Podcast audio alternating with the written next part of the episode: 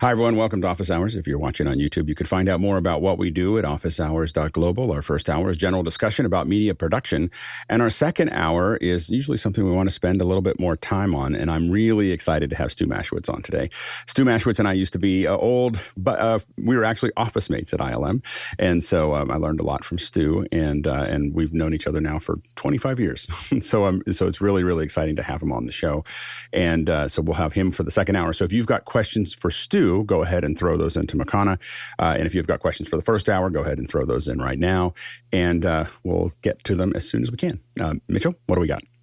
Thanks, Alex. First in is John Nichols from Concord, California, asking for a 20 something relative who wants to be relevant. Where do I start learning 3D modeling and where are the opportunities? Happy to take classes and or internships. Now seems the time. Go ahead, Mitchell. I agree, John. I think now is the time. And with prices being what they are, I would uh, I would go a Cinema 4D. That's just my opinion. You're going to eventually end up there anyhow, particularly if you're looking for opportunities in the uh, the world of advertising and broadcast. So I think it's a good place to start. Um, if money's tight, Blender certainly is a, a starting point, but uh, there are pricing uh, models for people that are in educational situations where they can get in pretty cheap with a uh, Cinema 4D license. Go, Courtney. Yeah, I was going to mention that. If you are a 20 something person and take a class, a lot of times when you take a class, even if it's an extension class with a university or something, they will give you the educational discount. You'll be eligible for the educational discount. And some of these 3D packages are quite pricey and they can give you up to, you know, 60, 70% off. but they're now mostly subscriptions, so you will end up paying probably. And it depends on what you want to do with your 3D modeling. If you're doing it for um, 3D printing, I'd suggest uh, Tinkercad. It's free. It's a little bit different. It's not like for sculpting, but it's additive, uh, Boolean type, so additive and subtractive. You you can make uh, you have all these primitive objects and you add them and group them together. And can create 3D uh, objects, and it's from uh, AutoCAD so um, it is quite accurate on its rendering. So if you you want to create things that are going to be printed out at precise size, uh, it does really well with that. Uh, when you enter the dimensions in, they usually print out at those dimensions, and it's free. So that's the good price. Yeah, yeah. You can, as as Courtney said, you can um, uh, I think Cinema 4D is like $10 a year for students. so it's very, very inexpensive if you're taking a class, any kind of class uh, that qualifies for that educational discount. So it's, it's a great one. There's kind of I guess we're we're really getting down to basically three classes of 3D. I mean, there are four classes. There's kind of a lot of free stuff, so that's the blenders, the Tinkercads, the there's a bunch of stuff that's in there that all can do specific things. Um, and then uh, and then you have the, the the big three. I think right now are is or the, is the, classes of Maya slash uh, 3D uh, Studio, um, and those are and Maya is used heavily in visual effects and and in in, in Hollywood and it's used that way because it builds a big core that people can build engineering on top of. And so um, it's not really something that a single person probably wants to use at home. It's it's a pretty complicated app. Houdini is more complicated, and Houdini is its own class of its own. like it is a, a very heady, uh, very complex system that if you have, if you're good at Houdini, you don't, you really have a lot of job security because not very many people are, and it's super powerful for what it does. Um, so Houdini is kind of in its own little world, and then Cinema 4D is a, just a growing and huge part of the market, whether it's educational, especially broadcast. So they Cinema 4D kind of owns broadcast graphics at this point. Um, and so, uh, so I think that that Cinema 4D is probably the best one to look at if you can get that discount. Otherwise, it's a little little pricey. It might cost fifty to hundred dollars a month to to um, have the subscription. There is you can also do a, a buyout as well. Um, but I think that it you know it's the one that I've used for the last twenty years. Um, you know for for the 3D that I do, uh, and so I'm I'm pretty comfortable with it. And and I think that it's a it's the you know the best app. If someone says I want to get started, I the, I want to get started. I want it to look good quickly, and I want to have a lot of job opportunities. Cinema 4D is a really good good one to look at. I think that you can. The hard part with 3D is I'd like to say that you can learn lots of different 3D and it's all the same, but it's really not. You're learning all the keystrokes and doing all the things. It takes a long time to build that muscle memory. So you do want to kind of think about the trajectory. You may use other 3D apps, but you really are going to look at what do you want to get good at. And the biggest markets are in Um, you know, the, the, three big ones to learn would be Maya, Houdini, or Cinema 4D. The free ones are great if you just want to do stuff for yourself and you want to save some money, but there's not a lot of jobs in that area. so, so that's you know, so if you're looking at doing that, that's the thing you want to kind of um, consider. Also, look at how this might incorporate into you know VR and the virtual worlds and all the other things you want to kind of be thinking about those things. The most important thing is to start doing something. Um, so start thinking about projects that you want to do. Take some classes if you can. EJ Hassenfratz um, uh, is an old Pixelcorps member and also uh, does a lot of great training in Cinema 4D. Um, and uh, and then Cinema. Um, my my son is learning Cinema 4D right now, and he's really happy with just doing Cineversity. So he's, Cineversity is a whole training platform that sits inside of what Maxon does and um, he's been really happy with that. He's kind of working his way through it. But try to find projects, work work on any project you can. Try to help other people with it. Just the the most important thing about 3D is doing lots of it.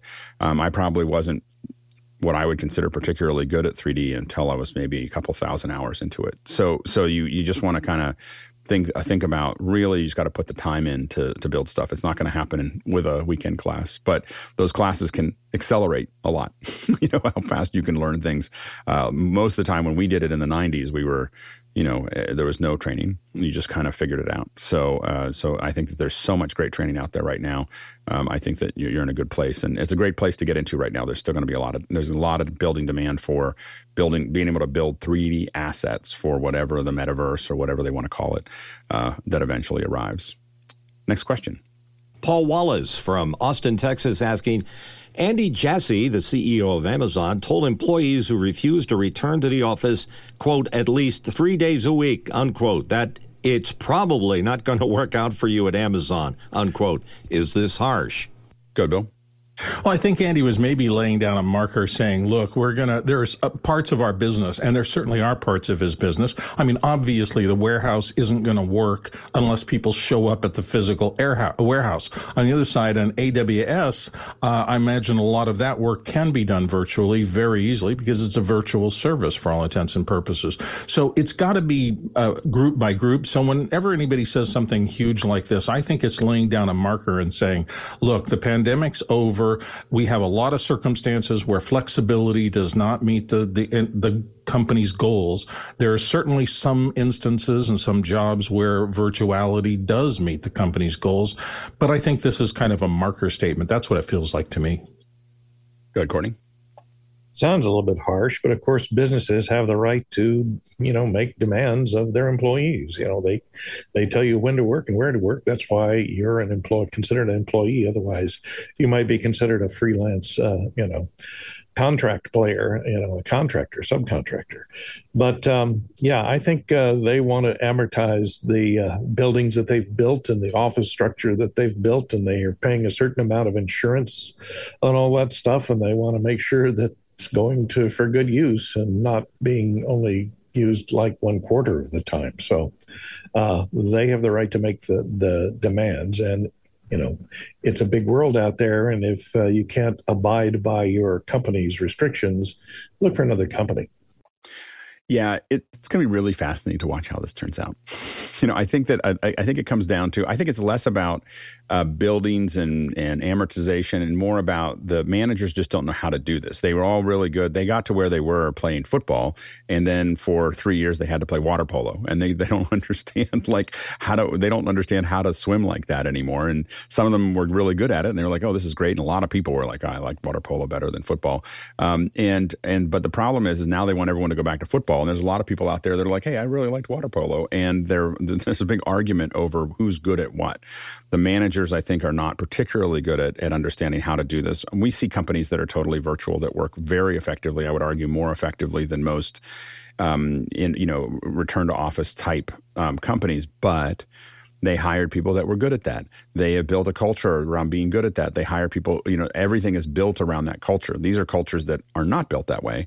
And so I think that I think it really comes down to they just don't know how to create culture um, when everyone's not in the same room. That's what the like all of the management is built is used to. That's what they. That's how they got there. So I think that that's going to be um, there's a tug, tug, push and pull. I think the, the employees that come back will probably come back, but anybody getting forced to come back is going to be looking for another job.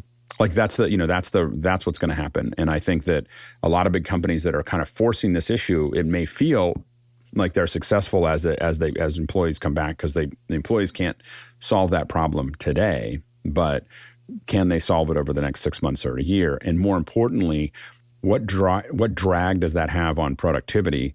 Um, and Amazon's known at kind of beating productivity out of their employees, and so they may be able to may be able to make that actually work. But um, but the but it, how long will they stay, and how quickly will they look for other jobs and other things like that? So I think that's going to be the the um, the real challenge for a lot of big companies that are forcing people to do return to work. Next question. John Nichols from Concord, California. Alex, you mentioned you have six monitors for your setup. How are these routed? Do you have computers for each monitor? Are you using a KVM switch to control the computers? If so, which one? Oh, it's so complicated. Um, I actually have more than six monitors, but you know, roughly six monitors. I think it's one, two, three, five, six, seven, eight, eight monitors right now. Um, they're it's a mixture of how they're being used. So a lot of the monitors are going through a Blackbird. So this is a Blackbird eight by eight matrix, and that way I can kind of change what's on each monitor. I, I have to admit I don't change it very often, but I can um, change those uh, relatively often. Um, and then I have a KVM switch. I have an eight port KVM switch that I actually just got because I ran out I can't say that it's particularly a high end KVM. It's called a T Tech. Um, I used to use one that was a P Way, but that was only four. Uh, now I have eight, um, and it's a T Tech uh, KVM switch and uh, in port or something like that. And it's I just got it. it. seems to work fine. It beeps when I change it. I know there's some setting I haven't figured out yet. So you, you hear it beep, you'll know that I'm changing monitors or changing controls.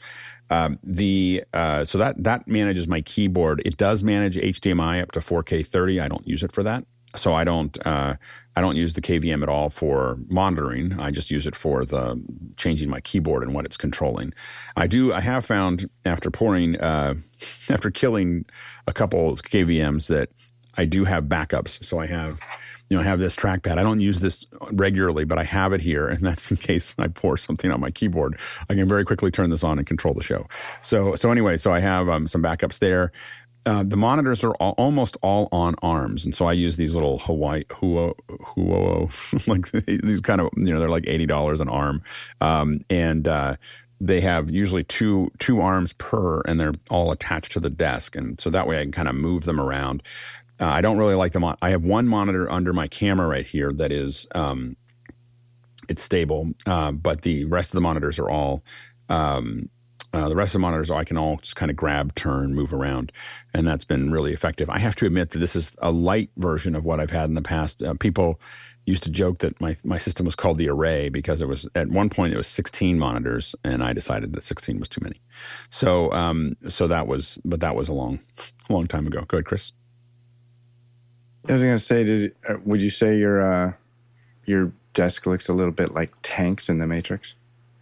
Oh yeah, yeah, it does. It does look like a lot of that. I should actually make it look exactly like that. That would even be more fun. Um, nah, you'd have to add a bunch of CRTs. Yeah, I won't do the CRT part, but I'll do the like the the dark area. Yeah, yeah, exactly. It's it. So it used to look a lot more like that than it does now. Um, usually, I, I, do standardize on 24 inch monitors. Well, not all of them. I have one that's smaller, but most of the time they're 24 inch um, displays. And the big thing is just making sure that they have VESA mounts. Um, they have a regular IEC um, uh, C13 and that they have HDMI in, and then I can just kind of tie them in as needed. So. That's handy for you because you still live in a world where Amazon is available in the future. I don't think you'll be able to be so picky about the types of monitors you require to, to build your desk. I, I, also have a lot of computers. I think that is the thing. I have um, uh, I have two PCs you know that's one of the ones is running the Alex listener, and another one that I'm still figuring out what I'm going to do with. And then I have a, a, Mac Studio, and I have five Mac Minis, so they're all kind of tied in. Because when I do presentations, um, the Mac, I, the, my presentations are kind of like a dance between. I have one that's the Zoom machine, which I connect to Zoom with. Another one is the application. So if I want to show you applications, there's one Mac Mini that just manages that. Uh, there's one that's a presentation, so it just runs Keynote. That's all it does and there's one that does the you know the telestration that you see here, and then there's another one that's that's an extra like timer monitor system, and um, the advantage of that is that I can my presentations are a lot faster. You know, all that time that's spent like let me now go out of my presentation into something. Let me do this. Uh, now we're going to jump over to this. Uh, where was that? All of my stuff is all you know. I just hit a button and I'm there. You know, and so it, it just pulls all the oxygen between all of the transitions out. It gives it a lot more oomph, in my opinion. So anyway, that's uh, but I like I like Mac Minis. I've had them for a long time doing this. Yeah, go ahead, Mitchell. How do you cool for all those monitors and computers in that room? Uh, you know, what's funny about the new Mac Minis is they, they make almost no heat. like there's just very little heat that, that is generated by my computers. Uh, I'm really surprised, and I, it's all you know LED. You know, like they're not. There's nothing in here that generates a lot of heat, even if I leave things off. That said. I have a 12 12,000 BTU uh, air conditioner right there. like so, I, I in between shows I turn it on. It's on full blast, and it and it keeps it. I like I like my room to be uh, in the mid 60s. Um, so so I keep it pretty. cold. My my wife does not like to keep the house in the mid 60s, and she does definitely doesn't like to pay for it. So I have I have a air conditioner for just my my room. so so that so that so that we keep it nice and like a little refrigerator. Um, I'm much more effective at 65 degrees than 75. I found. Um, next question. Douglas Carmichael asking, uh, would there be any company that makes a ventilation grill that could be cut to fit a closet door? I know AC Infinity makes a lot of cooling products. I go ahead, Courtney. Yeah, there are a number of uh, suppliers of these kind of grills that you cut and put into a, a louvered grills that you cut and put into a door. You can get them in bass wood, and they're kind of expensive in, in wood, but in louvered one you can get for around 60 $70. The more expensive ones are wood. But um, bear in mind that uh, if you're putting this into a closet, the reason they make these uh, grills is for rooms that have an air inlet on them from an air conditioner, but they don't have a return in that room. So you have to put a grill into the door so that when the door is closed, the air has somewhere to go uh, and get back to the return that may be in the hallway or something. In a closet, it's a closed, usually a closed space, so the air has nowhere to go. So putting a grill in the door may not improve your ventilation very much because there's nothing to suck the air through the grill uh, with the door is closed. Sorry, Bill. Yeah, actually, I used. Uh, he mentioned AC Infinity, and I used that in my system. That's this is the blower that I have on my voice booth, and so it's designed. You can get them in four and six inch round. There's flex duct, and there are plenty of vents available because that's a pretty large industry. A lot of uh, people who do all sorts of things use these for moving air, and in a voice booth situation, the thing I like about these, particularly with flex ducts, is you can move the unit, which is pretty quiet natively, but also uh, makes a little noise. So you can move it far away from a circumstance like where I'm using it in a voice booth to get the, the noise level inside the booth way down. So they're, they're pretty useful tools. Go ahead, Mitchell. Douglas, you did pick a uh, very popular brand because I happen to have that in my uh, man cave uh, media center downstairs. I've got a uh, cabinet with all my stereo gear in it.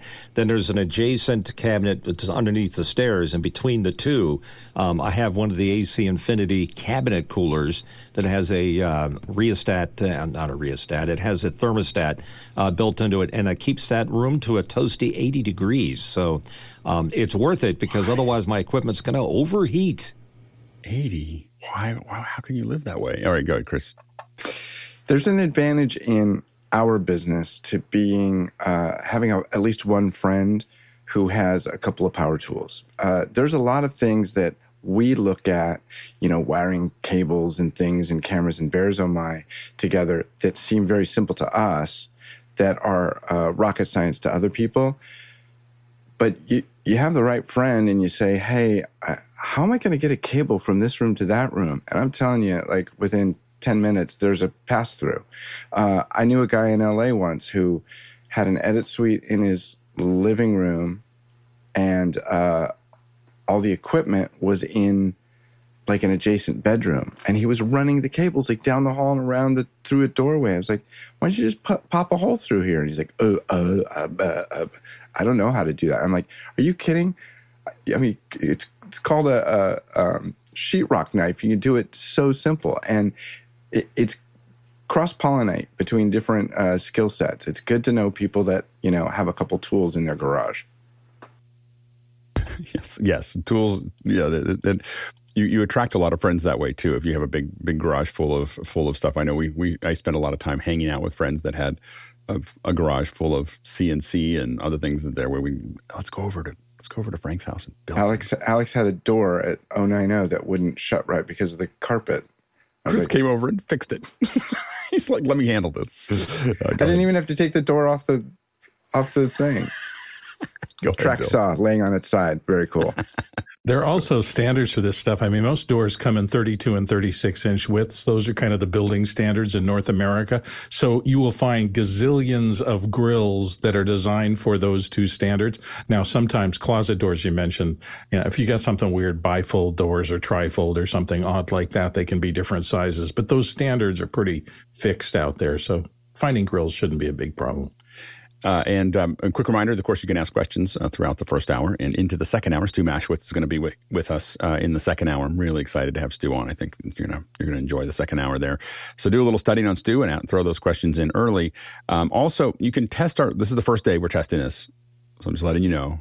I don't know how things how it's all going to work, but if you use this QR code here that you can see, um, you can ask questions directly. It won't go directly into our Makana, but it goes into a place where we can filter them, and we're testing this. So, um, so basically, you can also just go to askofficehours.com and throw your questions in there. Um, this is another side of Makana that we use commercially, but we have never used it for this show before. So we're kind of experimenting with what this would look like. So, um, so anyway, so this um, you can use, and you can use it any time of the day.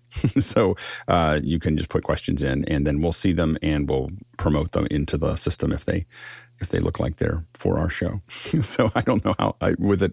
This is doesn't require registration or anything else in Makana. It'll just uh, let you ask a question. Right now, it only lets let you ask one, so make it good. Uh, we're going to fix that. Um, that's how we have it set up for a lot of larger scale events, and so um, we'll work on that a little bit. So I'm going to leave that on for a minute, um, and then uh, and then we'll uh, we'll go ahead and turn it off. But you can also still use the old Makana to to do that as well. All right, let's go to the next question. From David Barton in Memphis, Tennessee, David asks, can anyone suggest a DisplayPort to HDMI adapter that passes 4K 60? Lots of cheap options that only support 4K 30. And then, of course, there's the Extron option, but it costs an Alex.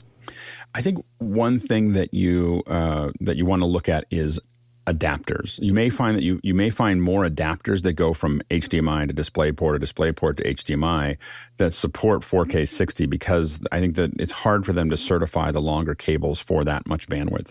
So so take a look at look at adapters. Um, you may find cost effective ones. Test them often though. I have a lot of HDMI and DisplayPort converters that just don't work. Like it's just it's a it's a tricky it's a it's a format that for whatever reason is not as stable. Go ahead, Courtney.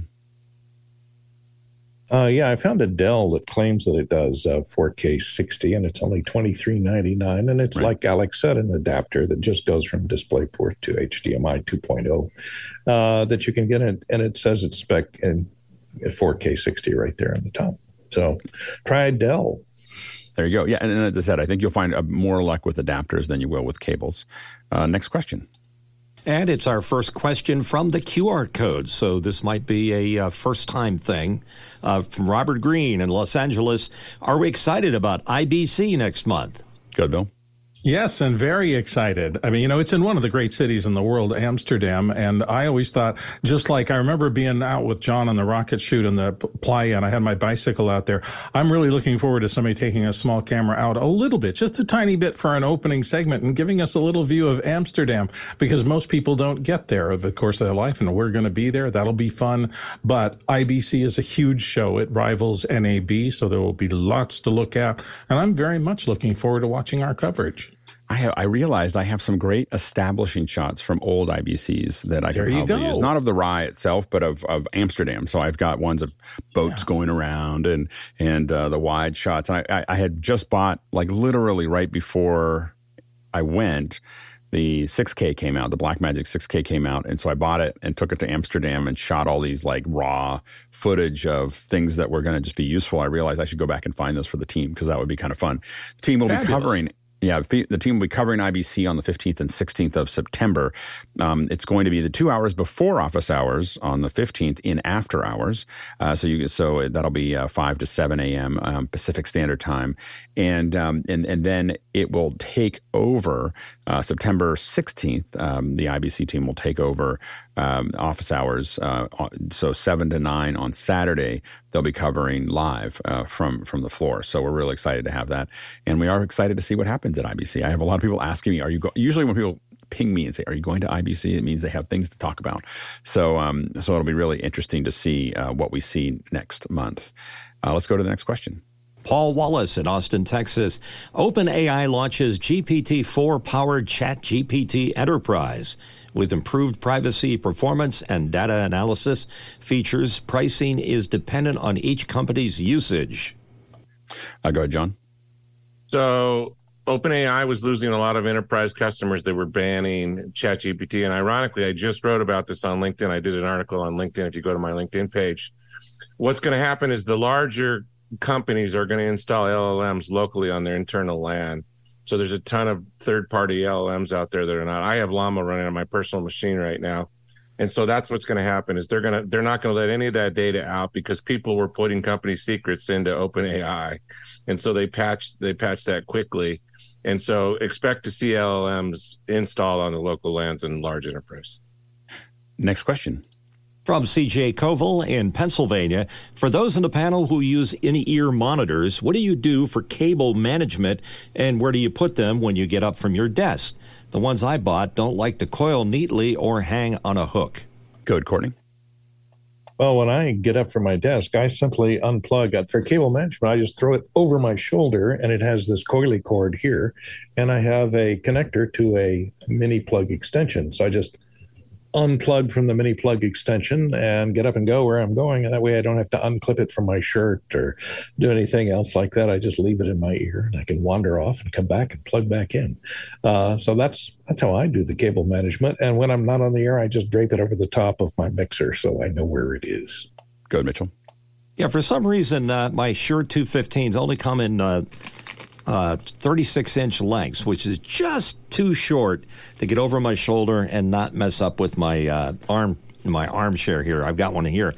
But the, what I've done to solve that problem is uh, it's not actually in this bag. It's the Angry Audio headphone disconnector. They have a magnetic uh, uh, adapter that actually, if you pull on it by mistake, it'll separate, not pull uh, connectors off. And you can also disconnect. I do it right now, but I wouldn't be able to hear myself talking, which is hard very hard. Go, Bill. I do the same exact thing Mitch does. There's my little connector. It's a teeny, teeny, teeny, tiny wire, but let me put it in front of my face so that you can see it. Uh, but that is just a standard disconnect, and I can't hear anything now. And now it's back in. So that's the, I have to run to the facilities. Yeah, the um, I I don't have anything pretty t- as as special as that. Uh, I have this ex- little extension. This is a um, this is a three foot extension. It, t- it, turned out that's what I needed to get from my MixPre to my ear comfortably. Um, it is a metal braided uh, extension. Um, and the key for that is it doesn't it slides around really easily. Re- it's not just for show. It's it it doesn't tangle. The the problem with um, I've learned that um, this one will just never, it never like gets caught up on things because it doesn't have any friction that you would normally have with plastic. Um, and so, um, so I have a couple of those and, uh, they, again, they, they just kind of work nicely. And then I literally, I have a, I have a headphone hook, you know, when it folds, it's actually, it's kind of hard. Maybe I can take it off. I have this little, um, let's see if I can pull it. Oh, there we go. Um, I have this little hook on my on my thing, so it pops. I can close it, and I can open it up like this, and it just hangs. And this is where you can hook a, ha- a headphone onto it. And when I take these off, I just kind of throw it, throw them over. It just gives me somewhere to grab onto it. Um, it just gives me somewhere to throw them. Otherwise, you're right that they just end up on the floor. For me, so it was just gave me somewhere to put, to put them. So that worked out well. Next question. Another QR code question from Chris Fenwick in Half Moon Bay, California. Let's chat about HomeKit. Chris got new toys, and so yeah, we're going to no, talk a little bit about toys by toys by necessity. You know, uh, I've been uh, the, the, reason I'm in a new background here is I'm is I'm living with my mom to help take care of her, and uh, she's got a big house. She wants to live in her house, and uh, it's hard to. You know, I'm a fair distance away from her, and so I wanted to develop a little uh, panic switch system. So I got some of these little switches and I started playing with HomeKit and I put these little modules here. Like for example, here, let me show you here. So here's a couple of um, So there's your HomeKit. HomeKit works with shortcuts, okay? And then you can get these little modules that you plug into the wall to, to make a lamp go on and off or whatever. It could be like your coffee maker or whatever. This little switch here, this is a little, it's a little tiny battery operated switch. I have one mounted on her, actually on the outside of her cell phone case. And if she hits that, I have lights in my bedroom, my office, and the kitchen that go into like a strobe effect. They just they just keep flashing, and so I know that she needs me. Uh, the bat, the little battery operated things. I actually glued one to the wall, you know, double stick tape to the wall, like uh, next to her in her bathroom. So if she needed some help, uh, this is a this is a thing. This is actually really cool. I have it sitting right here. This looks like a wall switch, and when you turn it over, you can see how it would. You can actually screw it right over an existing switch, but you take this off and you go boom, and now you have a remote control. It's three buttons. All three buttons can be programmed separately. Let's get a little light on, a little contrast. Um, and they can be, most of these things can be programmed for like a single click, double click, or a long click. Sometimes with certain users, it's better to just put the same program on all three of those click states. And then um, back to the thing here. Uh, this is a really great product. I tried to install it, it actually didn't work. It fits right in the hole in your door where you would normally put a deadbolt. And interestingly enough, the deadbolt portion, the part that goes into the door jamb, that's actually where you put the battery for it.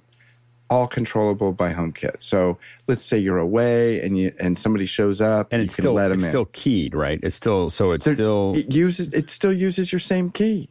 Yeah, yeah, yeah. So you can, so you don't have to, you know, if it didn't, if the battery goes dead, you're not it's stuck. A, no, no, no, not at all. It's a deep world of accessories. Now, I will say that when it comes to learning how to do all this, I, I, you're going to find that most of the tutorial type stuff that you find online, it's a bunch of, you know, gamer nerds who want to like walk in and touch their watch and have all the lights in their home studio go on. Oh, I'm sorry, Alex. Uh, uh, you know, have other lights, you know, do certain things or whatever. But there are practical uses for it as well. And uh, it's been frustrating enough for me to like kind of get up to speed. Uh, well, I'm l- literally considering starting a whole YouTube channel just to teach you know yeah, the 60 and older crowd how to use this stuff. Well, the, the interesting thing for me is that it saves me a lot of money because I was resistant to turning all these lights off because I was like, oh, I got to go over and do this thing and I got to make all this stuff work. And now it's so easy for me to turn everything on and off. My I my my wife pinged me when I was in LA and she's like, the lights are all on. I said, oh, just wait a second. I just hit my hit my phone and they all just turned off. You know, and so you know, it's it's it's a kind now, of. Now, are you using HomeKit for that? Yeah, I'm using um, Eve. Eve has a I have a yeah. um, just a power strip and I just all I did. I mean, I could have done this with a switch somewhere, but it was just it was really nice to. So the the lights, um, the the the main lights here, all the lights are under one, uh, except for the blue light in the background.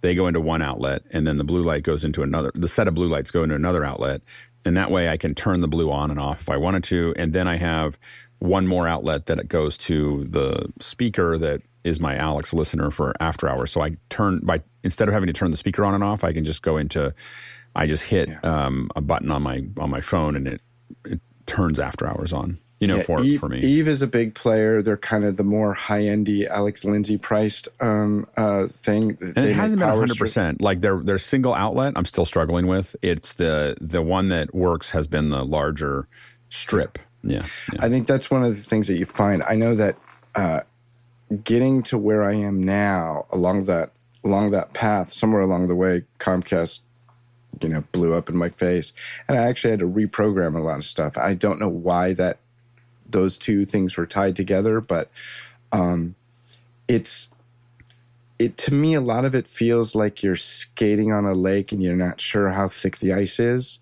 You know, you keep adding stuff. It's like it doesn't feel super like bulletproof, robust, like I'd put a big client on this. But the flexibility and the number of um, accessories. Uh, one other thing, there's a company called Aqara, A K A R A, and if you uh, the little mini switch that I showed you, the one in the upper left hand corner, that's an Aqara mini switch, um, upper upper left. Um, to use some of these things, you have to buy your its hub that then ties to the HomeKit. So it's this weird. It, it's it's a little funky trying to figure out who's talking to who. Um, but the Aqara hub that I bought, it's the H2 hub, also has an infrared repeater, and it has profiles for hundreds of like TVs, VCRs, DVDs, blah blah blah, blah Well, all you know, kinds of things. I, I think that what's interesting so here is- remotely from anywhere, I can say, "Mom, your TV's too loud. Let me turn that down for you." Well, I, and I think that what's interesting, what we, we should think about doing maybe even a weekly office hours home automation, you know, like another Q and A, you know, because there's a lot of us trying to figure this stuff out. If you're interested, and we get Nigel on because Nigel knows more than we do. Yeah, So way more, we get- yeah. So so we get a couple other folks on that that can help us with that. I think that that could be really uh, an interesting po- potential. Um, It's you know, it's a little bit like Legos for your house, like how and and a lot of the Aqara also has like motion sensors, uh, Mm-hmm. um, moisture sensors. You can put these things like underneath your sinks and stuff. Like oh, there's a you know there's Yeah, a I've been looking at getting because of my. Oh, I'm I'm looking at getting a bunch of temperature sensors just just so I know what's going on around the house. You know, like what where what the audio like I, for me. For instance, I put a sensor into my pool, and now I know exactly when I know when the peaks are of. You know, I've just gotten used. to I don't need the sensor anymore. But over time, I was able to say, "Oh, pool's the warmest at 5:30." you know, like, like it's you know, and, and changes throughout the season. But I know when the pool is is the warmest to jump in if I want to. If I want to jump in cold, I know when to do that too. Um, Anyway, so let's let but let's talk about that. I think home automation would be a fun like One real quick add on. thing. sorry. Uh, when you get into this, you're going to need some sort of a master hub in the house. Uh, you can use an i, uh, what are these things? HomePod Mini, Mm-hmm. Or you can use the Apple TV. So, um, but you're going to have to have one of those things in the house. If you're doing I don't. HomeKit. Yeah. Well, yes, of course. And it's a big world. I like, as you know, I like to focus on one thing so I Yeah. I don't get too distracted.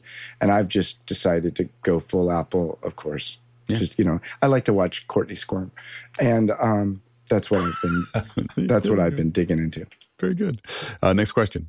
Abraham Brahera uh, in Georgia. What's your opinion on the portable SanDisk drives? I've have one and haven't had an issue. It's a first gen. Should I get a different one? If so, what do you recommend for traveling? Go ahead, Courtney. I recommend you avoid the SanDisk right now. There's been a lot of problems with the high terabyte count of SanDisks, uh, uh, portable NVMe products. Here's a an article on the Zer, on the Verge. Says they lost somebody lost three terabytes of data on a SanDisk Extreme SSD uh, because they had some firmware issues with their wear leveling routines on those disks. I've bought uh, this Lexar and I've had uh, really good luck with this. This is only comes in 512 or one terabyte. It's USB three. Uh, they're about a hundred bucks uh, for a terabyte, and it's 2,000 uh, megabytes per second transfer rate out and 1,900 in to write on it. So it's extremely fast. Works with USB two uh, and uh, 2. Point, uh, 2 point, or 3.2. Here it is. Uh, it's uh, you know a pretty good deal and it works pretty good. And, and the one I bought at Costco came with a thumb drive that had USB C and a USB A connector on it for uh, 64 gigabytes, I think, included. So look at the Lexars. Go ahead, Chris. Yeah, we had a bit of a scare, and Courtney hit the nail on the head. It's the more high terabyte versions. Um, we had done a shoot in Texas, and they brought uh, three three cameras of 4K footage back, and I had even seen the the uh, the Lexar on sale. I was like, "Hey, Paul, you should check. Grab one of these." So it would have been my recommendation. Luckily, he bought the lower terabyte count, but um, scary, scary. Yeah, I have a two terabyte one, and if it's plugged into my computer when I restart it, it won't. My computer will never make it to up.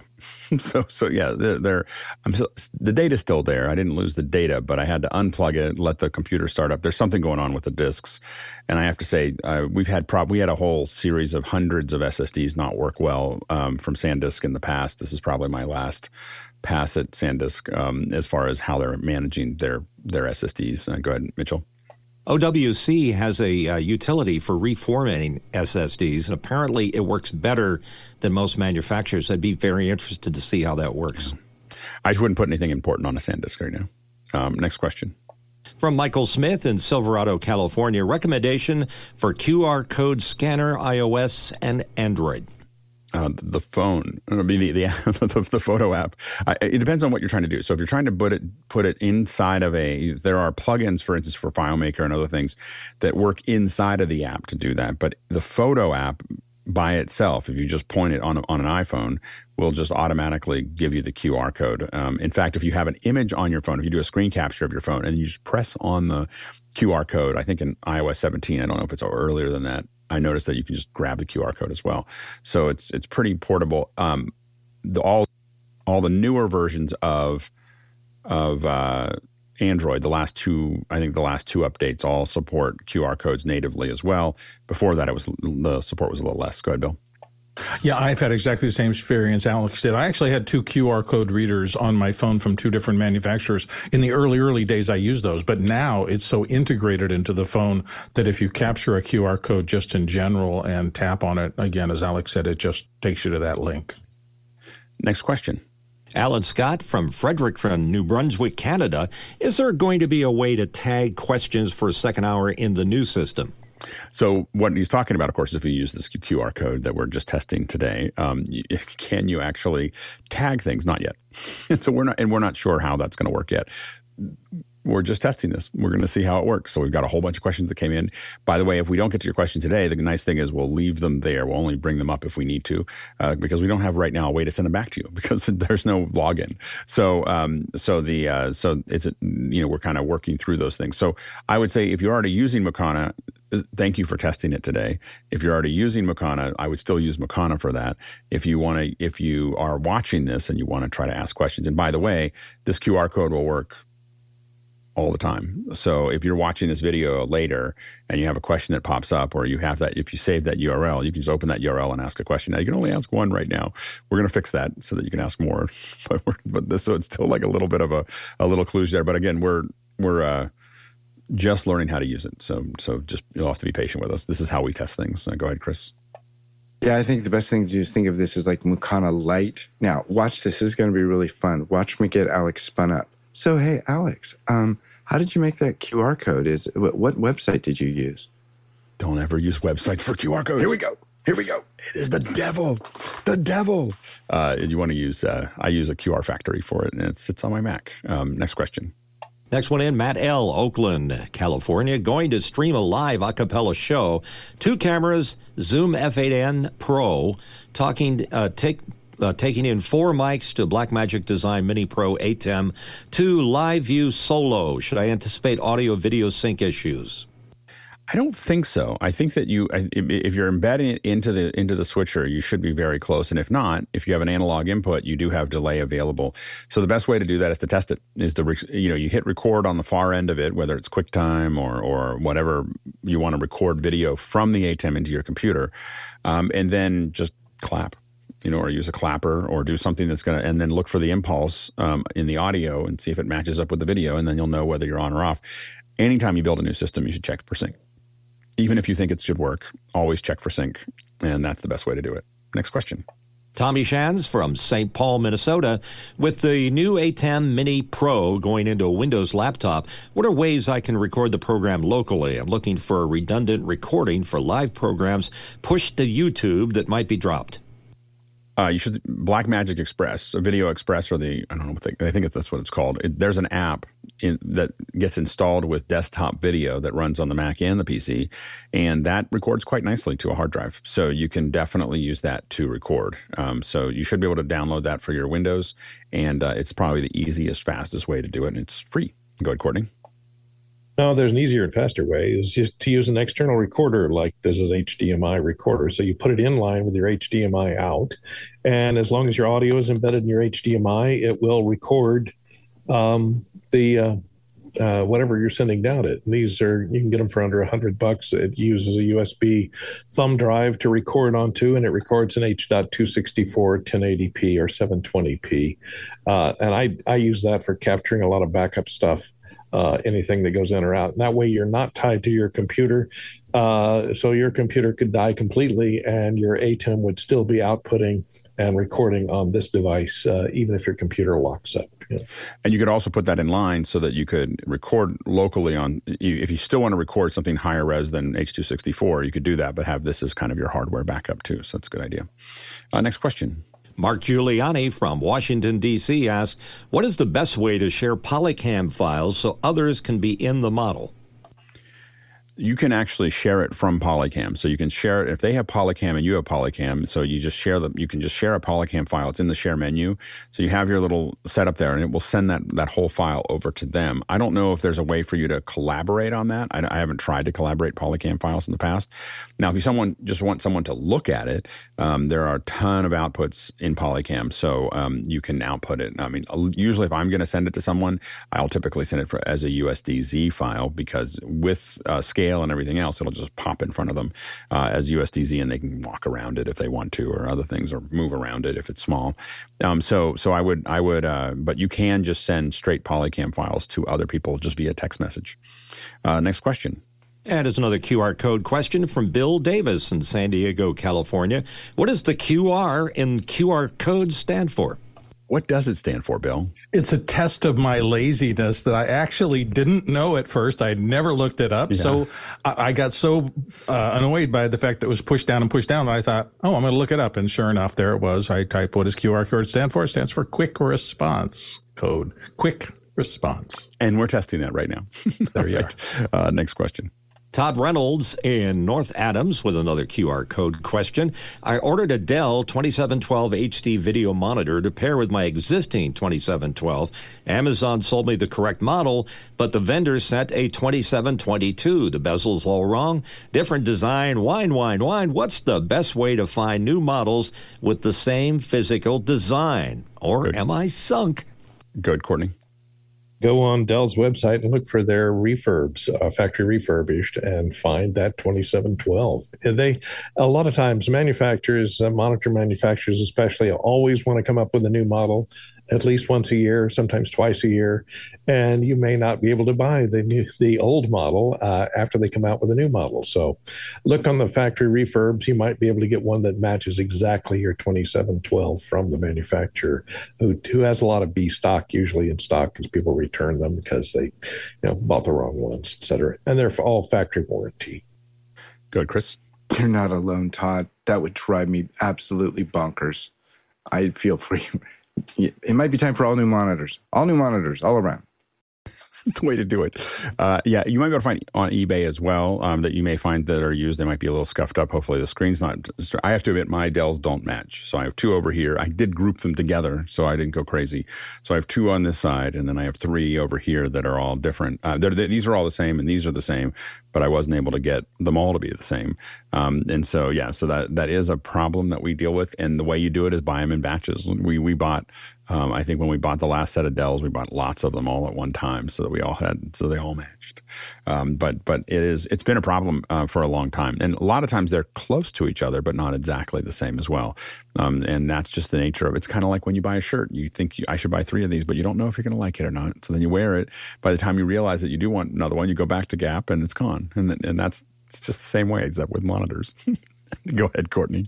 Another thing I want to warn you about because I used to buy a lot of monitors for TV shows and stuff, and uh, even though it's the same model number, a lot of times uh, as they go from production run to production run, they will change the chipset inside the monitors so that the uh, menu interface and the way for finding things in the menus of the monitors changes completely. Although the monitor has the same number, it has the same product ID, uh, but it, internally it's completely different. So you have to watch out for that too. Next question. Tyler Roberts from Chambersburg looking for a recommendation for an approximately 10 inch USB C monitor that could be used with a teleprompter. Go ahead, Bill. The problem that I'm finding here, I was looking it up really quickly to see if I could find one. Most of the reversible monitors that do teleprompting take HDMI in. Uh, most of the flat panels that take USB-C directly, I wasn't able to find. I would take a look at the Lilliput line. That's one of the more advanced features lines that does do flipping for teleprompting services, but I'm not guaranteeing that the ones with uh, USB-C input as opposed to the ones with with HDMI inputs will do the functions you want. HDMI for sure, USB C not so sure. Go ahead, Courtney. Yeah, I haven't found any of the really thin USB C monitors, uh, external monitors that are like uh, 10 inch or 15 inch, the smaller ones, that have image flip in them. Usually, uh, I found this company, eYoYo, E Y O Y O, uh, does have uh, most of their monitors are for security monitors and so on, and for uh, vehicles for backup monitors and vehicles. So you, they do have image reverse in them, uh, but they are not the thin, lightweight, powered off a USB type monitors. They require their own power supply, et cetera. Next question. CJ Koval in Pennsylvania. For those on the panel who use in ear monitors, what do you do for cable management and where do you we, put them when you get already. up? Yeah, it's very close to it. Gotta, that's for sure. Repeat. Yeah, so maybe maybe maybe we're, we're, again we have this new system that we're kind of working out. Maybe we got a little glitch there. So um, let's go ahead to the uh, next question. From Douglas Carmichael, do you think we'll see greater interrupt interoperability between instant messaging services with the EU digital markets uh, services acts coming into force? Uh, go ahead, Courtney.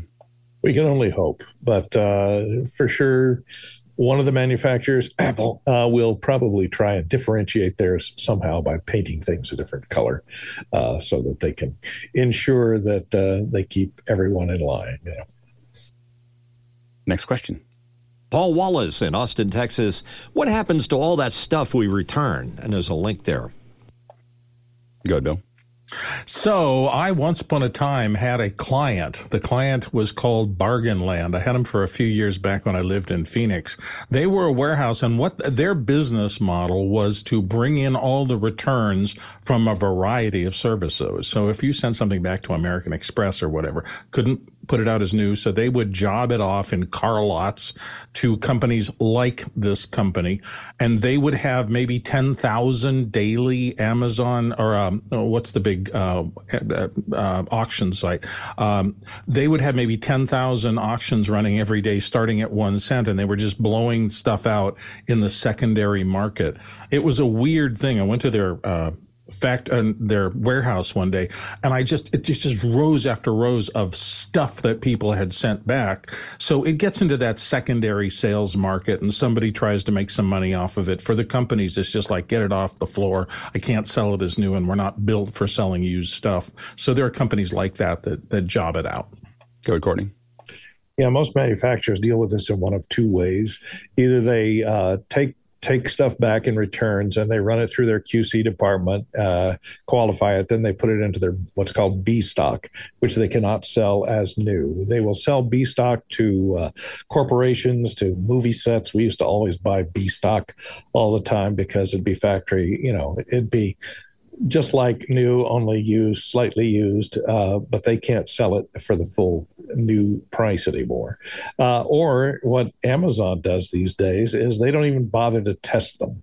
If it comes back, they put it in a big box with a bunch of other stuff and they sell off this huge box full of a variety of different returns to jobbers that will buy those, you know, three or four thousand dollars per box, who will buy that stuff and take it, you know, take it and test it themselves and put it on the market and put it on eBay on the resale market. So that's what's happening with a lot of used stuff these days is they they sell it uh, to these uh, jobbers that resell it on eBay. Yeah, my understanding is I, I was talking to someone actually that has done a little bit of that. And they, I guess now when you go to Whole Foods, you know, you can take your stuff back with Amazon and they'll scan, they'll look at your product and they'll scan it and make sure that it looks roughly like the product that you said you were returning. And they throw it into that box. And then what that does is it automatically creates the list. Once they throw it into the box, they're never going to open it again. They're going to throw it in that box. They're going to seal the box. And then they're going to send, and the box is just a regular size and you, and they sell that box and they have an estimated value of the box that that is way below market rate even for resale. They sell it to exactly what Courtney said to to jobbers, and it's been cheaper than what they were doing before, which is essentially Amazon was throwing everything away. Like they were just you know they couldn't do anything with it. Um, they couldn't figure out a way to repack it, and by doing this, they've been able to at least get reuse out of it. Um, and uh, it's just considered a loss leader for them um, as far as they go. They get a little bit of money back. Um, it does. I, I'm not sure how it impacts the actual. I mean, obviously Amazon takes the money back from the or I don't even know how they credit the company that you know that that return went to, but they get some money back for that. It's a, it's a it's probably cheaper though than those companies paying. I mean, I think that the math is it's cheaper than the companies actually having labor to handle the returns, but it's a it's kind of a crazy. It's one of those like uh, crazy math problems. Um, go ahead, Chris. Yeah, one of the things they could do if they were willing is they could ship that stuff to Louis Vuitton stores, let the looters steal it all, and then and then Louis Vuitton could write it off. I mean, just I, saying I, it could work. I once had a car that was so bad I just left it out because there was, there was a law in Denver that said they'll just take it away from you if you if you leave it out too long without registration. I just left it out in the front and they just took it away. like I was like, thank you. Uh, next question. Next question. Douglas Carmichael asks, "How do you download the latest Isadora beta?" I think you have to be inside the forum. I think that the link to that is inside. So you have to go ahead and go into the registration area there, and uh, it should be linked there along with the uh, release notes, I believe. Uh, next question. Brian Taylor, Washington, D.C. What are the possible federal IT restrictions to be aware of when requesting to implement TriCaster's new Zoom Teams integration? We have a limit to the virtual accounts that can be assigned to our names as a Fed. That's a really interesting question. Um, you know, that is, I mean, you do have to get into the situation where it gets complex and you're really going to have to figure out what the rules of engagement are there because is zooms registered for your agency and same with teams um, and then yeah i think that the problem you're having there is is when you have that integration is that is that considered a user and how does that deal with security and how you know and data security and so on and so forth going out to that tricaster um, and i think i don't have an answer for you other than it is a prickly problem if you're going to be exporting for any kind of secure location if you're exporting that out. And the other thing to look at is with, I don't know how Teams work, but I know that other video platforms uh, will, you know, you can put a reflector on prem and so you can actually have everything staying inside; it doesn't have to go out to the cloud. Um, so, so there's a couple different ways to manage that as far as security, but it is a security hole to have something that can record and everything else that's there. So, um, you're going to have to talk to your IT. I don't. There could be a lot of restrictions in in having a host specifically designed to record, and in this case, pull feeds um, to make that actually work. Um, next question. Douglas Carmichael. Disney video effects workers have filed for a union election with the U.S. National Labor uh, Relations Board. Do you think we'll see more VFX unionization since Marvel and Disney started the trend? Go ahead, Courtney. Yes, there's a big move toward unionization right now, and uh, uh, visual effects has not been under IA contract for many, many years now. And it's highly competitive. And this would be a good question to bring up to our next guest coming up in the next hour about unionization specifically, because he works in that area. Go ahead, Bill. Yeah, I think it's been a discussion for a long time. I remember I lived in Phoenix when um, I think it was Fox Animation at the time brought Anastasia out to Phoenix as an animation thing, and right after they built a, a pretty big facility and imported a ton of high-end animators. Um, there was all sorts of difficulty with getting that that movie out the door, and um, so it went back offshore. So they brought in a lot of animators who were highly skilled from offshore. I think a lot of them from Ireland or someplace similar. And then they all left after the three or four years that that was under production. So it is a tough thing with so much offshore competition for this kind of work. And a quick reminder, of course, we've got a lot coming up. Stu Maschwitz will be here in just a couple minutes. Um, we'll be talking to Stu there. Uh, and on Wednesday, we have object-based editing. This is audio editing with Robert Scovill.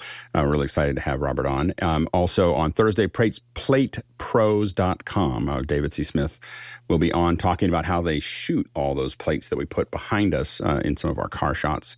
Um, and then on Friday, NDI workflows. And we have an incredible team uh, that's coming together to talk about this. I, I think that, you know, it's, uh, I just a list, I mean, Roberto uh, Musso, Lenny Nelson, Elias uh, uh Perunin, uh, Jeff Keithley, um, and uh, Fritton McKieran will all be on. And these are some of the world experts in NDI. So, so it should be a really, really interesting Friday um, to uh, to be here for that. Of course, on the weekends we have um, just Q and A uh, for as long as you ask questions. so that's how the weekend actually uh, gets built out. And a quick reminder again that we have uh, for uh, we're going to be covering IBC on the 15th and the 16th, and so um, that is a um, uh, IBC is basically the coverage that we have there. Uh, it's after hours, before office hours, and that'll be on the 15th. Um, and then we'll have, and it'll be taking over office hours on the 16th, on that Saturday. Um, and so that, that coverage will be um, a couple hours each day. Um, so if you've got questions or you're interested in the basically the European version of, of NAB, um, definitely check it out. It's, it's, a, it's a really hard one to cover because the RAI is so complicated. Um, anyway, so to, to, to, move around. So, um, so we're really looking forward to seeing what that coverage looks like. And also uh, later today, um, we have uh, uh, the, our we have a test area. People don't know how to get on the panel. They don't know exactly how to get set up. So we have a way to um, for you to practice um, as a reader or as a host or as a panelist, um, and that's at um, noon Pacific Standard Time, 3 p.m. Uh, Eastern Standard Time. And uh, basically, we kind of go through all of those things and let you um, kind of figure out how this all comes together and how it all works and how you can be part of that. So I highly recommend uh, checking that out. You'll see more information on the email that goes out as well as uh, in our um, in Discord. So definitely look for those. Uh, we'd love to have you join us on the panel, uh, and this is a great way to get started. And now we're going to go ahead and jump into the second hour.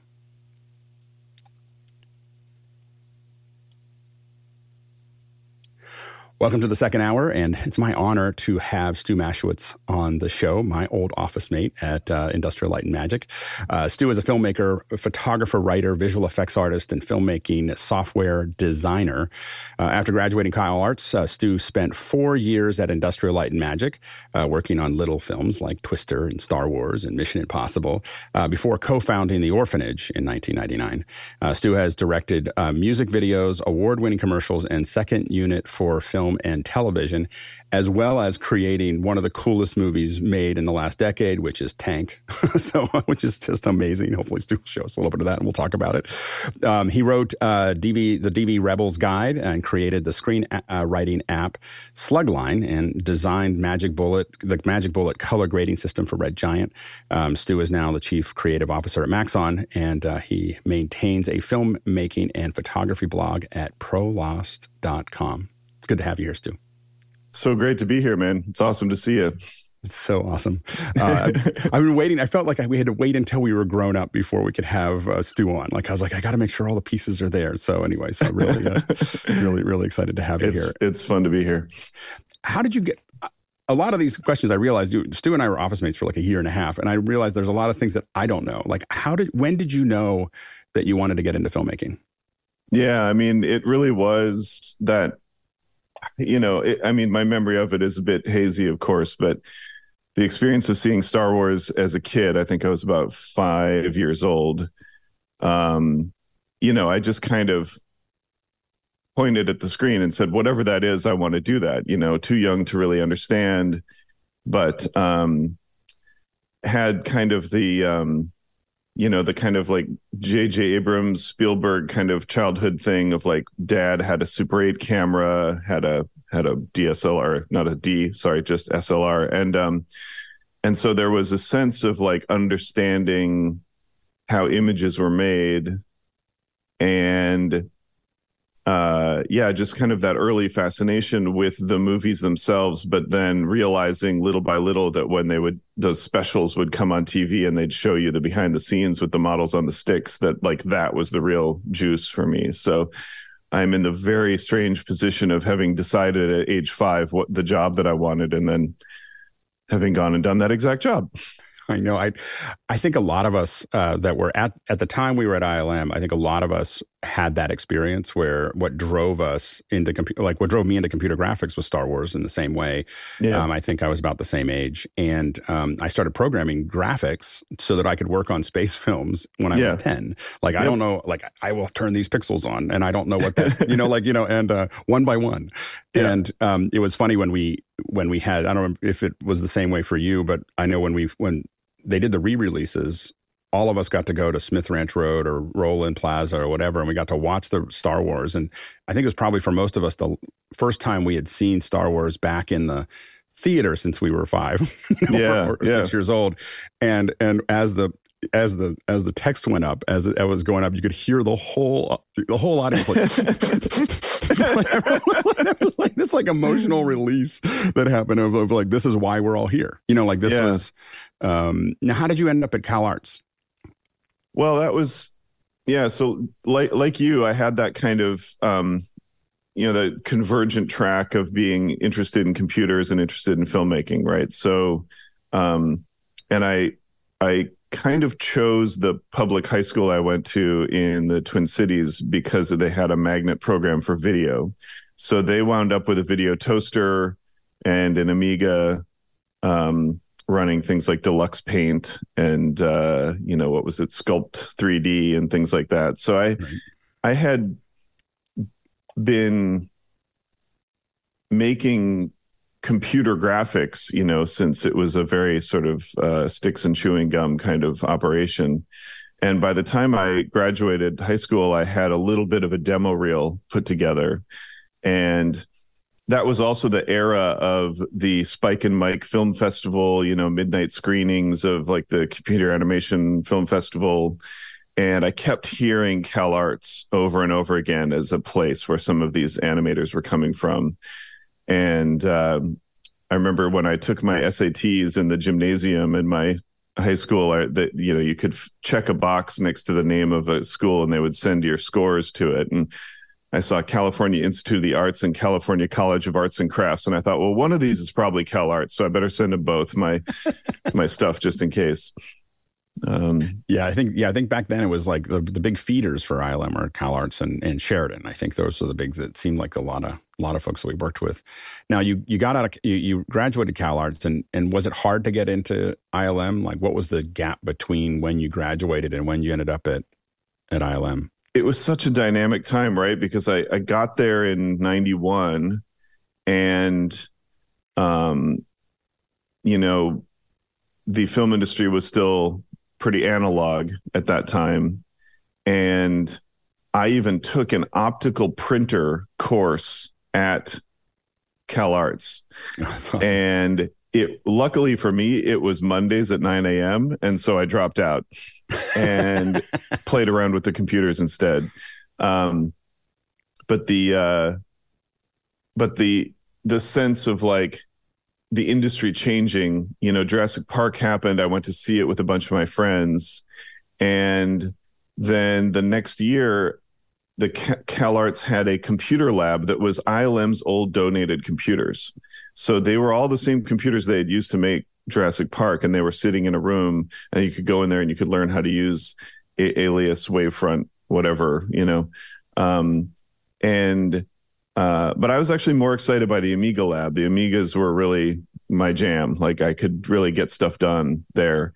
Um, but in the in the time between in the time between my third year and my fourth year, it went from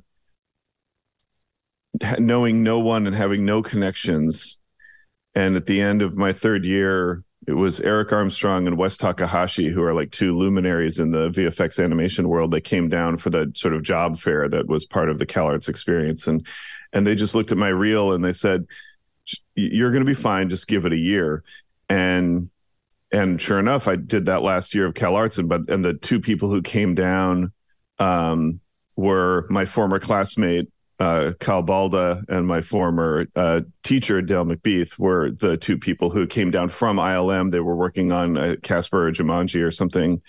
And we just sat in a room and they were like, So, Stu, our good friend Stu, what do you want to do at ILM? We think you should be a technical director. You're good at lighting and animation, and you should come do this. And so it weirdly was like, just you know very very fortunate timing and as you know that time at ilm was so dynamic right they were going from a computer graphics department of six people to 300 people and, uh, and they were was, so desperate they would even hire me.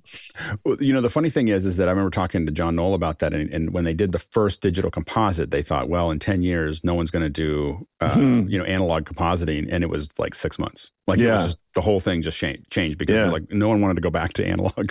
That, that was the abyss, right? They were compositing yeah, the the, uh, the water weenie optically, yeah. but he did that one shot in proto Photoshop, and uh, so the writing was on the wall. He had to he had to write. I think he said he had to do each half of the frame at a time because That's there wasn't right. enough RAM to hold the hold the frame. So anyway, Isn't yeah, amazing. Yeah. Yeah, the um, now what was your first job when you got to ILM? Was it a technical director? Yeah, yeah, which, you know, is a term that I think has kind of fallen a little bit out of favor because they could never put us in the credits as technical directors because of the conflict with the DGA. But um, yeah, I learned the ropes in terms of lighting, um, the the sort of end of the pipeline rigging stuff. So um, what ILM called enveloping. So I got a little bit involved in that. I did some of that work on the Jabba the Hutt scene in the special edition of Star Wars um, uh, but really lighting and compositing were the things that I focused on, and um, so I did lighting on shots in uh, Casper, and it was kind of like you could do two or two things on a shot but you couldn't do three things on a shot right? So if i if i was animating and lighting then i wouldn't be doing the compositing. Or if i was animate like lighting and compositing then i wouldn't be the animator or whatever it was. But uh, um, little by little i carved out a bit of a reputation as being good at a certain kind of technical animation and um, so that's why i wound up working on the first mission impossible film because of the helicopter and the channel scene which is where I went, met uh, John Knoll, and that that's uh, that's kind of where it all started, I guess. And that's really how did the Rebel? I mean, I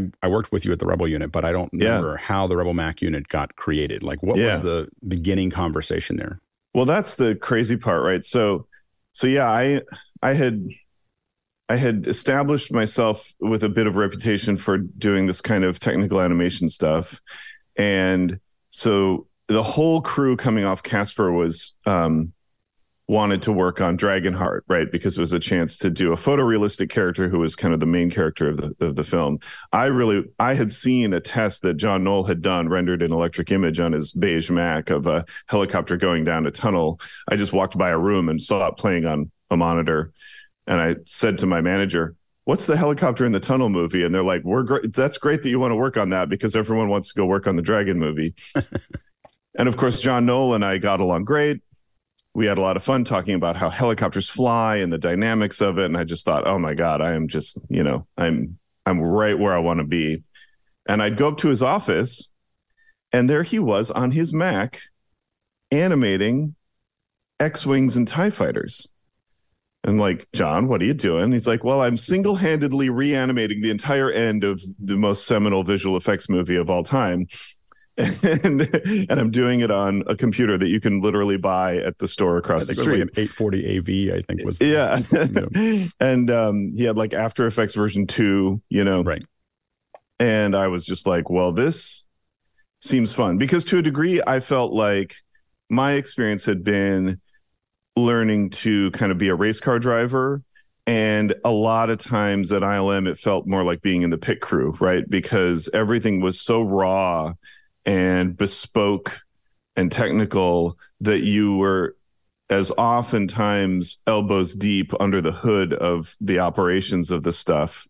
And here was John just lighting and animating and using commercially available off the shelf software, but bringing that ILM level of quality to it. And that, that level of accessibility has always been inspirational to me. I'm excited by ILM and I wanted to be there, but that sense that I had as a kid of like, I want to do this in my backyard, you know, with a Super 8 camera and and models hanging on strings. I, I never really let go of that. And I felt that accessible, you know, quality to what John was doing. So he saw my fascination with that and said, you know, the next movie I got going is a Star Trek movie. Why don't we put why don't we put you on a Mac and have you do this pipeline and do a few spaceship shots? Nice. And that was and and that was and, and then and, it was just and then it was just building around that. Like you building that around was a that, success. Yeah. Let's get you some more people. Yep. Um and and you just slowly started to kind of uh slowly started to pick up speed until somehow they made a mistake brought me in. So the uh, um the uh uh I guess the, the question is is how did the rebel unit so the the rebel mac unit I mean went for a while and then you and then you started the orphanage. How did it how did working in the rebel unit and that and that experience affect uh, the creation of the orphanage? Yeah I mean in every way it's a direct correlation. It's like you we had this entrepreneurial spirit and also this interest in filmmaking. So at some point I think on a lunch I went to the Corte Madera Mall and went into you know uh, the good guys or whatever electronics store and saw the first DV camcorders. And I literally just bought it on the spot. And I was broke at the time. You know, I was newly in the employed world. I had, I, so it was a $4,000 camera. And I was like, well, I will be buying that today. And I don't know why, you know. Um, and I, you may remember that ultimately I did figure out how to get a FireWire card installed in one of the the Macs yeah. in our office, and um, so that sense of like, okay, cameras are converging with computers. The type of visual effects work that ILM is known for, we know for a fact can be done with off the shelf hardware and software. So something is happening here where what was an esoteric, you know, mystical art that required big iron hardware is now something that you can just engage in just purely based on the spirit of like scrappiness and uh and and we thought we can build a company around this you know? So the orphanage was kind of a combination production house post production visual effects studio. We did visual effects for movies but we also did digital finishing for that sort of early generation of dv shot you know indie movies um and then ultimately uh, when ILM disbanded their commercial production department, we took over some of the team from from that group and had the ability to do in-house commercial production, which is how I got to kind of make the transition from being a visual effects artist to a director. And and what are the challenges of running a VFX firm? well, yeah, it was it was incredibly difficult especially because of our ridiculous ambitions of taking any tiny shred of profit um, and uh, turning and pushing it back into like funding our own productions and things like that because we had to build a demo reel so we did you know short films uh, on our own to kind of show off what we could do um, what's the there was a story that i remember the um the one of the things that got you into iron man right was doing a demo shot of of iron man yeah, yeah. It's the sequence is pretty much in the movie. It we know it demo. As, yeah, that the the the Jericho sequence in the movie, which is has that iconic shot of him walking away from the explosion. Well, the mo- the best part is the little missile. Who thought of the little missile? That's what I just wanted. like it was like because yeah. it was like you're expecting this big thing, and he goes Dook, and yeah. he just and he just throws this little thing out there. What, what where did that, where did that come from? That all came from John Rothbart. That that's right. that's that's Rebel Mac alum John Rothbart. He he conceived that sequence, designed it, storyboarded it, and we did a version of it that got us the work. And at that time, one of the unique sort of value propositions that we had was that we were early in the trend of using a true ray trace renderer. We were using the Brazil render engine. Right. Um, which meant that awkwardly we were using uh, 3D Studio Max as our you know lighting and and look dev tool, but um, but it meant that where everyone else, like ILM and others on the show, were using RenderMan, and RenderMan didn't have ray tracing yet, so Iron Man couldn't reflect himself. So any of the sort of close-ups or like his hand glowing up and wanting to see the light really interact with his fingertips and stuff, we would wind up doing those shots. So it was a that was a big moment for us where we were we had we'd had it a couple times. We'd had it like on a harry potter film but but but to to know that our work was being cut up right against ilm's work was a was a yeah. sign that we had we had made it you know as far as the orphanage being able to uh, kind of compete at the highest levels. Now tell us a little bit about the the evolution of magic bullet because it didn't start the way it, it is now right? Yeah yeah. So going back to that early dv camera um, i'd shoot stuff with it and the quality technically was there. Um, you know, it was, it was, impressive compared to what we'd seen before from from di- from uh, pre-digital kind of camera era. Um, but it was 30 frames per second, and even worse, 60 fields per second, right? So I tinkered around with various because the, this is before the Panasonic, right? Panasonic yeah. came out with a oh yeah a progressive 24, but this is the the the Sony. Was it a 2000 or 1000? it was the VX 1000. Yeah, yeah, yeah. Um, yeah, and and yeah, so it was there was no 24p. That was that concept wasn't even on the radar of camera manufacturers at the time. So I tinkered up a little frame rate conversion method that basically used like you know temporal difference matting to check for motion in the frame and you know kind of use a single field for places where the frame was moving a lot and use two fields blended for places where it wasn't and we wound up that wound up being kind of an early service that the orphanage provided for these films is that we can convert your your frame your footage to 24p and do digital color correction. So along the way, I had developed this little recipe for ways to basically kind of shave some of the digital edge off of this early, um, this early f- digital camcorder footage, and that included things like adding little bits of simulation of things like diffusion or removing, you know, artifacts, and then obviously this deinterlacing stuff. So that so Magic Bullet kind of got its name because of the quote unquote magic property of being able to kind of turn video into film. Um, so really initially it was a frame rate conversion tool. Um, but then little by little, Turns uh, out once you convert it to film, you got to make it look like film. you got to make it look like film, and that that actually turned out to be the the the part of the the, the thing that really had legs and continues to be of of value to to artists today. You're doing all this visual effects. How did you end up getting into building screenwriting software? it's like it's like we're gonna do all these visual effects and then we're going to write. So Yeah, yeah. Well, I, you know, to me, it was always a piece of the whole, right? It was always, I was always like a filmmaker who did visual effects. And so, um, again, it comes down to accessibility. So, uh, uh, the other uh, sort of orphanage co-founder Scott Stewart and I were like into writing, and we would go to film festivals together. And at some point, we saved up our shekels and and together bought one copy of Final Draft for like three hundred dollars in nineteen ninety, whatever money, and um, and and it was like this precious, you know, uh, commodity that we had, and you know, here it is writing to a proprietary file format. You know, it's if you stop paying for the software, you stop having access to the words you've written. It just didn't feel right to me. Um, and it was many, many years later that after I had had a blog, I kind of got into the um, culture of like web writing, which centers around a format called Markdown, which is just like a really, really lightweight markup language that is like HTML stripped down to its very, very bare essentials, where to italicize a word, you just put asterisks on either side side of it. And I realized that I loved writing that way.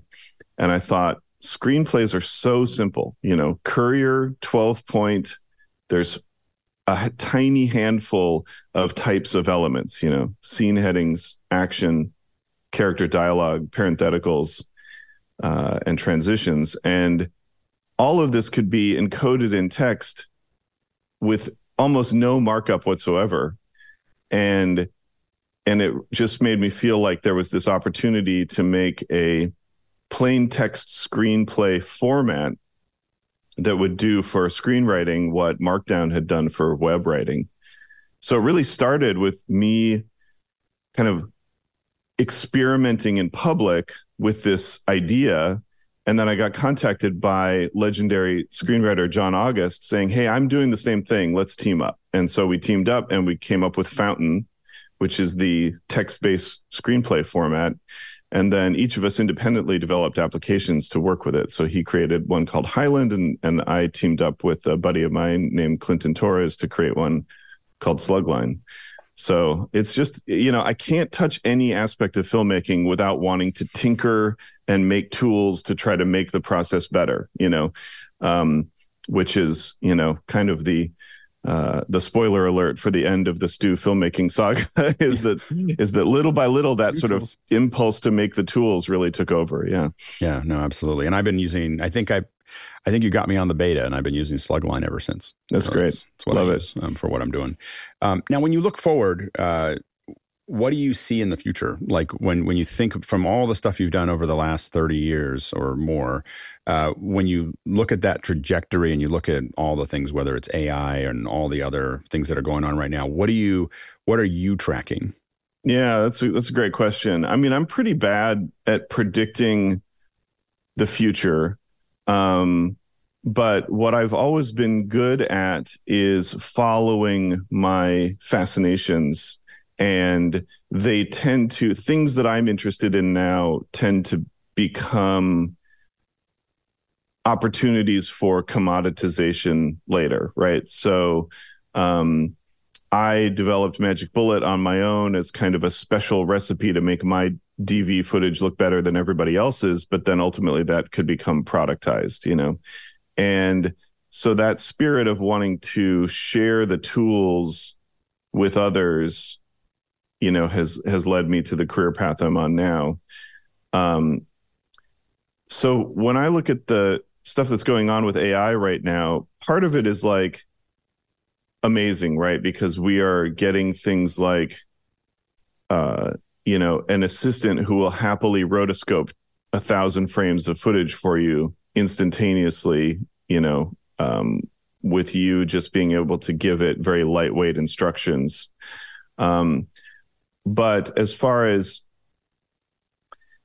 using AI tools to replace the kinds of things that I enjoy doing, I'm not super inspired by that um, because uh, to me the the action is the juice, right? Like I like you know touching the stuff and grabbing it and moving around, and so if I can just type spaceship battle and one pops out the other end to me that the value of what comes out of it is worth exactly the amount of effort I put into it, you know? Right. And that's not true for the audience. So that's just me as like a creative person. Well, like I, I, and I think that for me right now, I love Midjourney, but I love doing it as a concept. I would never, I don't think of it as a thing that I'm going to use like that footage. Yeah. Um, I think of it as like, I got this idea. Like I had this idea of, um, this movie idea that people would go to another planet and there's dinosaurs and they it's like a, saf- a, hunting safari except it's dinosaurs but then of course the dinosaurs get out of control and and so i had this guy running yes, with a do. rifle and a di- dinosaur in a desert and i got this great image you know? yeah like, and i was just like and so and, and you know how hard it is to sell a concept and being able to show an image of you know, the movie's not going to be that. You know, he had like 18 fingers and, you know, that kind of thing. early, early Midjourney. And, yeah. Um, but, but it's, but for someone to visualize what it, what it takes, I think it's really powerful. Yeah. But, and you're in a position where an image like that is useful to you, right? So you being able to vividly describe something and then come up with an image you're actually in a position where that image is currency to you, right? Right very few people are actually in that position, right? Right. Um, so like Midjourney is not nearly as popular as ChatGPT because everyone can make use of, hey, help me write. You know, my wife uses it to write captions on Instagram posts or thank you cards. You know, she gets like horribly sort of writer's block about writing a thoughtful thank you card, but ChatGPT un- unblocks her. You know, and even if she doesn't use what it wrote, it it just I, gets her out of that cycle. You know? I have a friend. I have a friend who all the all the stuff that they email back to people they don't like, like bad comments and angry emails and everything else. Uh, they said that that ChatGPT is so much nicer about it than, yeah. than they would be. You know, and, and and rather than investing time in someone who's giving them a hard time about things, they just they just say, take this and give me a, a respectful response that says this, this, and this, and then they, they get it and they cut and paste it and put it in and say, okay, you're done. Yeah. Yeah. So I'm I'm not trying to be like old man yells at cloud about AI stuff, but I do think that right. it's interesting how the generative AI is useful to people who are already in the business of making images and who right. know what to do with them once they get them.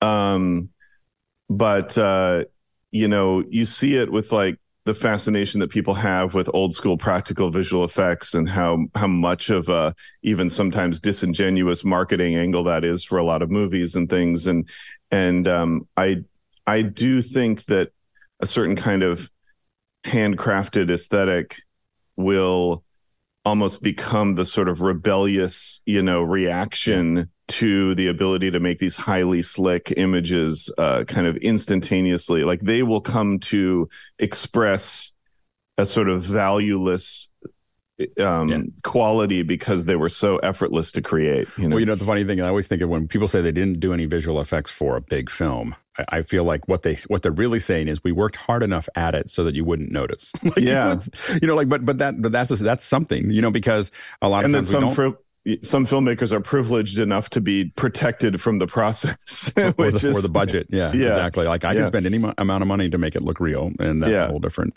different puzzle. Now there's a rumor that you might have something to show us. You might have a little something you could demo. Yeah yeah sure. I i mean i i just you know um one of the things that i've been doing lately uh is just sort of getting back into this kind of hands-on uh, visual effects uh, process, right? Just yeah. kind of diving back in, um, and uh, you know, we, um, you know, Magic Bullet led to me joining a company called Red Giant, uh, where Magic Bullet was a product. Um, that's also where John Knoll sold his mighty uh, lens flare uh, plugin. And then Red Giant uh, merged with Maxon, makers of Cinema 4D, uh, a few years ago. And so that has given me renewed interest in relearning 3D animation and and the kind of the modern rendering, GPU rendering with Redshift and things like that. So um, I've got uh, a little project that I I what what I've been doing is I've been doing these like almost like visual effects test shots, and you kind of know what this is like, Alex. You kind of concoct a little project as like a proof of concept for a, a bunch of stuff. So this was I've always loved this type of shot where um you know this kind of Michael Bay like you know right. har- hardware in the sunset kind of shot, and so um this is something that had been kind of on my radar for a while. And at Red Giant, I designed a tool called SuperComp that basically took all of the dirty tricks of compositing that I had learned over the years at ILM and and and uh, and helped develop in the Rebel Mac unit and bottled it down into a really easy to use layer based approach that was would be familiar to an After Effects user. So when you see things like the um, the light wrap and the grain on this and even the heat distortion and all that all of that is being handled uh, by supercomp using render passes that either came out of cinema 4d and redshift or in the case of like the heat ripples coming out from the engines that's generated by trapcode particular which is our um, particle plugin that works inside of after effects so this is a big collaboration between compositing and um, and 3D. And has it has it been really freeing for you because you're kind of getting back at? I mean, we obviously did tons of 3D at, at the Rebel unit, and I think yeah. that you know it's um, uh, has it been uh, with this merger? It really gives you a lot more access and time, right, to spend in it.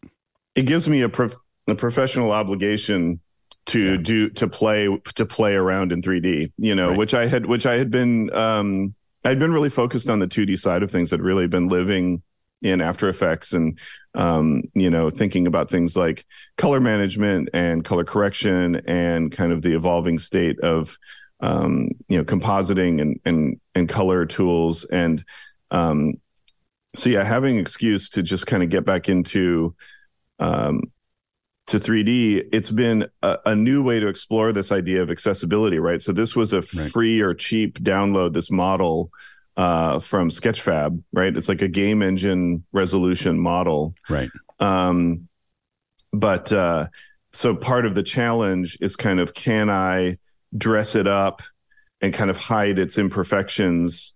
So you know, I I crack it open and I put a little um, texture map inside the cockpit, and then I've actually got two little pilots in there, which is you know the technique that I used on my short film uh, the last birthday card, which which but I ripped it off from what John figured out how to do for Mission Impossible, right? Which is like texture mapping a little guy on a card. So that's actually uh, uh, let's see, that's um shot here in my studio, right? So there's my little very high tech. Yeah, and but you know this is like uh, this is my idea of a good time. You know, it's like I, yeah. I get get to the point of uh, where I've I've done all I can do in 3D, and I set up a a green screen and make a little texture map of myself and put it in there. And and uh and then you've got uh speaking of lens flares um so over the years been thinking a lot about those lens flares, and it's, it's uh, funny. I just I just want to tell one story. Is the first day that I got to ILM. oh, that's so right. Yeah, I was so I was uh, I I'd come down. I didn't know what to expect. I'd come out of the ranch. I had been working at the ranch for a year and a half, and the ranch is fast and furious. You're doing 25 shots a week. You're you know they're all kind of slightly less than cartoon version of of what you're doing, but it's really exciting. I learned I didn't know I didn't know what line of direction was when I got to the ranch. So by the time I got finished with the ranch, I kind of understood film concepts and yeah. and how to work a lot of hours. And um and then I got down there and I am so used to this fast churn. And John, Knoll, and, and Stu are sitting there I think you spent a couple hours while I was sitting there looking at lens flares. And it was Yeah. just, it was a, it, you were just taking a, you were just running a light past a, um, a lens. And, and all I could hear over there was, oh, look at that. Yeah, yeah. yeah. It was, did you see, did you see what it did there? Yeah.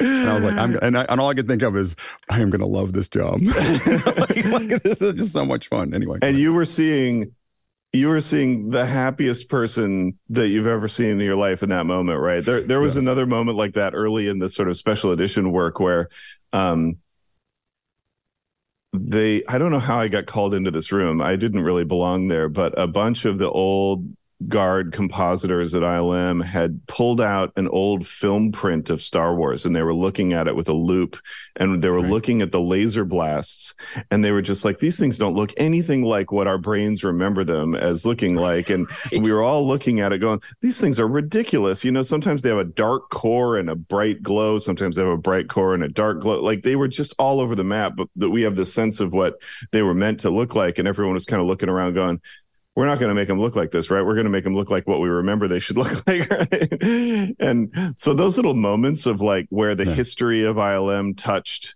the the modern, you know, kind of uh or emerging, you know, like digital thing. Yeah, John John was John was you know able to do that, right? He could go on the stage and and and talk talk the team into shooting all these lens flare references for us just so we could make that one shot, you know, that one Right. flyby shot, you know, really really sing, you know. Well, and he's such a great bridge because he, you know, he he knew all the the analog stuff, but he was Yeah. also core to the the future, and and just bridge bridge those two two worlds. Um, we've got a lot of questions stacking up. I'm gonna, uh, Mitch, do you have a question before we jump into the into the Yeah, I just questions? wanted to make a comment question. Uh, you can learn a lot about somebody uh, by hearing the stories that you guys are telling, but also looking at this After Effects uh, uh, online. I'm looking at your plug-in selections, um, how you built. I mean, I'm seeing a lot into what's going on. I mean, as a fellow After Effects user, and that's the only thing I have in common with you, uh, since it was uh, uh, was it Cosa. Um, my number one most favorite and the place I always look for in the effects and presets is to see if they have Magic Bullet in there. Oh, that's and It is awesome. my favorite. It's my number one favorite plugin. Oh, thank you for that. I really appreciate that. Yeah, it's it's uh it's definitely my baby. Uh, it's one of one of the my favorite things I've ever made. Uh, Pure pure genius and how you designed it. And the only thing I can compare it to in terms of groundbreaking interface and the way it works is remember Bryce back in the day? It was just Oh, so yeah. different. the, the shock of Bryce was there when I first opened Magic oh, Bullet. That's great. I, I, I appreciate that. I mean, Bryce captured that sense of like, I think it's that accessibility, but it, I also really had this sense of like, you shouldn't have to be a technical wizard to use this stuff. You know, if you know, if you can intuitively understand, if I put an orange filter in front of the lens, this will happen. Or if I um, smudge the lens with nose grease, you know, something's going to happen. Uh, a particular look is going to happen you can intuit that and i wanted to bring that sense of play and experimentation and kind of i, I have a feeling that i know what's going to happen but let's just try it and see i've always wanted to bring that spirit to the digital post-production tools and even for high end, I mean, I think that you know we always say that you know you don't you never finish a visual effect shot, you just run out of time. You know, like and and and and that what I really learned at ILM, the most important thing was that everything is about iteration. Like how many times your eye and iteration. So your eye to see what's good and not good, and how many times are you going to get to get there? How many times are you going to cycles are you going to get before you just have to give up to get to whatever you can see?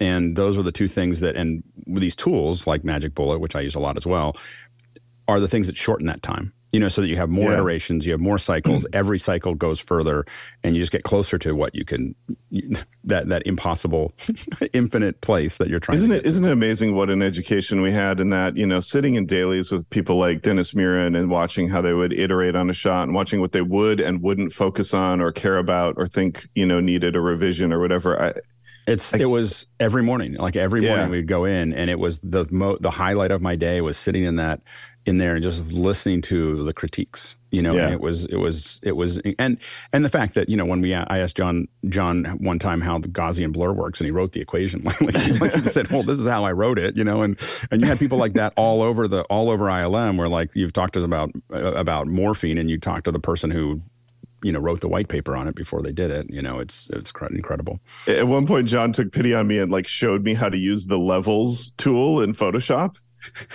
and he he described it so perfectly and succinctly, and I'm like, "You wrote this?" And he's like, "Yeah." I'm like, and now I know how to use it really well. the funniest one was when I'm not going to mention who it was, um, but but someone said, "Oh, I can't make this." It was an afternoon shot of Darth Maul, and he's like, "I can't make this into an evening shot or a night shot. There's no way you can make that conversion." And John said, "Oh yeah, you can." And he just opened up levels and he went.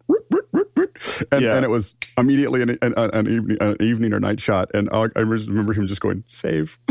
I have no idea what John just did there, but I'm going to not, I don't want to yeah. go back. Um, save. let's, let's go to the, let's go to the first question. I got some questions here. This is from Douglas Carmichael. Would you ever think of a sequel to the DV Rebels Guide remade for the modern iPhone social media era? Mm, oh, what a terrific question. I appreciate that so much. Like, um, I my answer to that I hope is not unsatisfying, which is that I wrote that book at a time where believe it or not books were still a thing, right? And so um I I definitely had a sense of like I wanted a physical artifact uh, out of it, but you know the fun thing about that book right is that it has those rounded corners and it has that sort of it's printed to look like it's beat up on the edges and whatever i really wanted it to feel like you could jam it into your camera bag and take it with you in the same way that you would take like a field guide to birds on a hike or something. Um, in the modern era of cell phones and whatever we have constant kind of access to this ever evolving you know pool of information tutorials. And so i think i'm living the the re-edition of of the dv rebels guide every day when i post on social media um it's something i am still trying to figure out um with the kind of tumultuous state of social media platforms right now, I'm still trying to figure out my ideal way of doing that. But I, I have that impulse to want to share. Um, when I was in uh, middle school, my science teacher said, if you can't explain it, you don't understand it. And that really stuck with me. And it's why I love sharing my techniques because it forces me to understand them really well. So I hope I'm doing that every day with my presence on, you know, formerly Twitter, or hopefully maybe now threads or whatever is coming next. I don't know, but uh, please hold me accountable to that. I want to be sharing more and more stuff, and uh, I, I, I, it's not maybe going to be as conveniently carry aroundable in your bag as as a as a book, but um, it's on my mind every day to to figure out the best ways to to share stuff with everybody. Next question. Paul Wallace in Austin, Texas. What are some of your favorite video effect shots from movies or TV shows that you've worked on and why? Mm. Oh, good one. Um, there's a shot in Galaxy Quest, which was one of which was I think kind of my last Rebel Mac unit uh, show at ILM. Um, one of the great things that Alex will remember about the Rebel Mac unit is that we were in the same building as the uh, model shop. And we viewed our role as making digital spaceships. They had to cut into shots, you know, in the spe- in the uh, in episode one, they had to cut, you know, right up against model shop work. And Star Wars spaceships look like what they look like, which is models shot on stages in front of blue screens, you know. And so we lit them and animated them that way. We wanted to be a part of that tradition.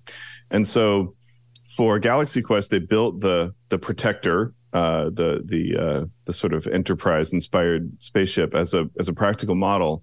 But there were a couple shots where it needed to be digital, going into you know their version of warp, um, and then an extreme close up where they're coming out of the dry dock and they're grinding the edge of it against the the dry dock. And so here we are suddenly challenged with doing a digital version of this practical ship that is going to be that is going to be pushed into like where you're going to be looking at filling the screen with what would have been six inches of the model, you know. And so we threw the book at this thing, man.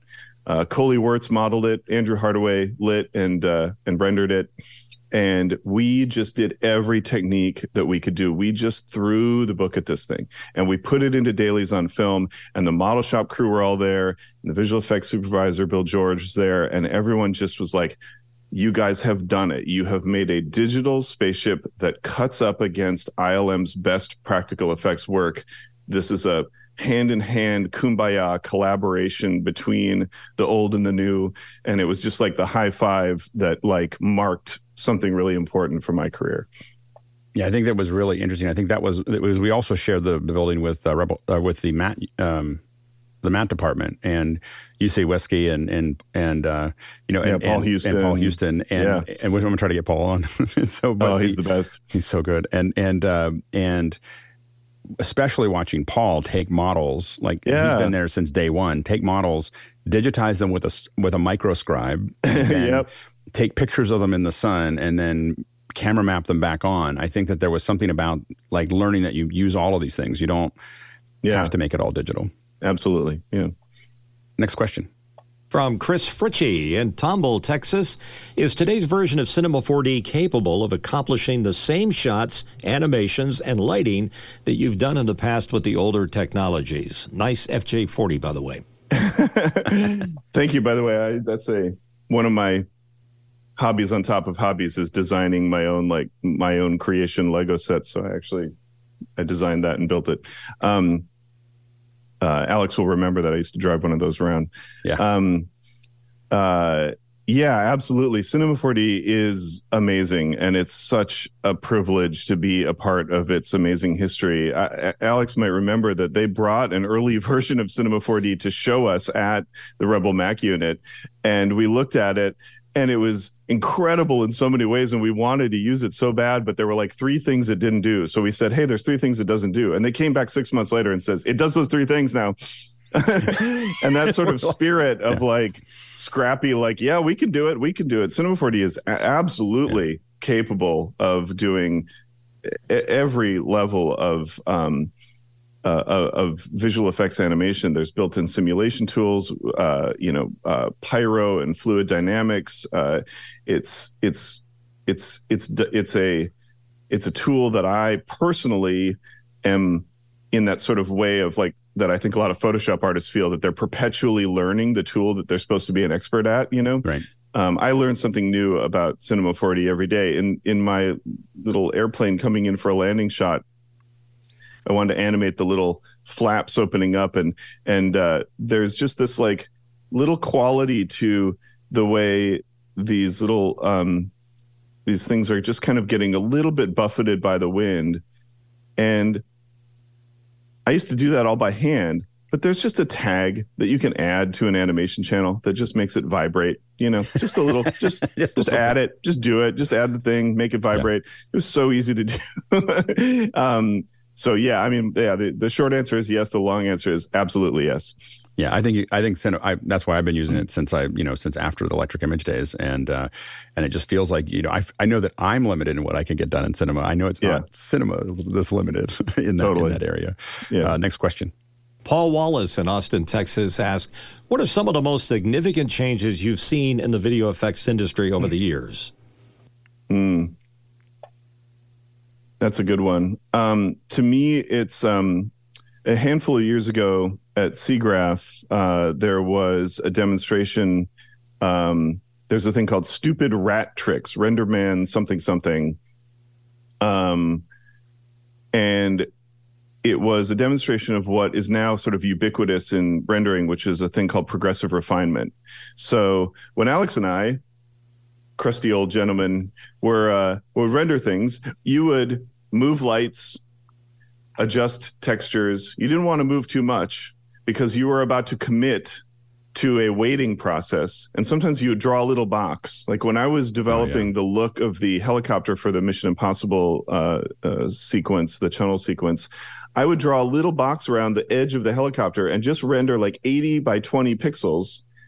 And that would take a few minutes, right? If I wanted to see the whole helicopter, I had to go to lunch.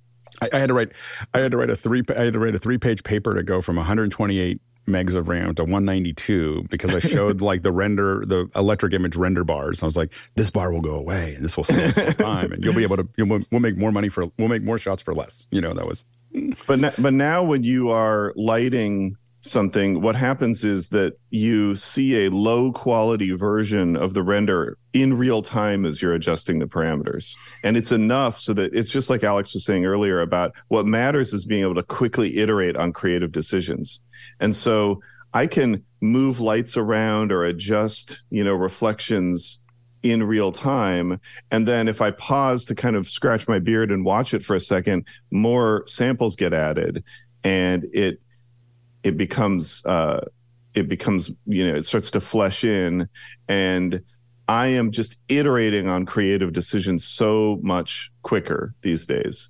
Yeah. So to me that's that still feels like magic. It's one of those things like I just try to appreciate it every time I'm in the middle of it because I I'll get frustrated by something and then I'll just pause and say, "I'm so I'm, I'm. This is all happening in real time for me. I, I you know, I, I always think back. I know we're reminiscing a little bit, but I remember, uh, and we'll probably do too many John Knoll stories. But, but the I remember when p- anybody complained about After Effects, John would explain how film compositing was done. Like yeah, that was like exactly. he had a, he had a little stick that just, just go through, like like let me tell you, like whatever you're complaining about, it's nothing like what it was before. You know, that, and, was, and, that was his uphill uphill in the snow both ways. Uh, yeah, talk. Yeah, yeah. Well, and and the um uh you know, I remember Scott Pasco um, showing us render render uh, or global illumination for the first time with electric image at some yeah. SIGGRAPH, and all of our brains were just like melting out. Like, oh my, you know. And, and so when, every time I turn on global, I literally every time I turn on global illumination in cinema, I just think of that moment, like yeah. we were like. We don't have to light everything explicitly. like we can just we can just turn it on.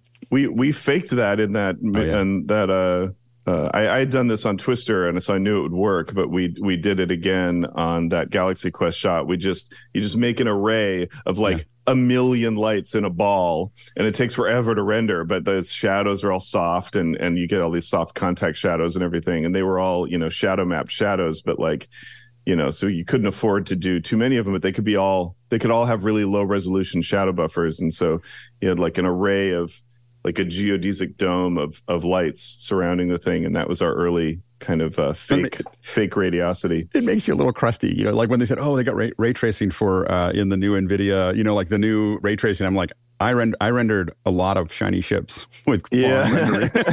like I was like, I'm not like yeah, it's okay. Um, uh, next question. And it's Josh Kaufman from Pittsburgh, PA, weighing in with how much does photography, modeling, drawing, painting, etc., influence or inform the necessary vocabulary of a graphics creator? Oh man, what a terrific question. Um, absolutely, that's huge, right? So, um, the I think the fascination with how images are formed or the way they look. I mean, you a camera is such an amazing immediate tool for for doing that right?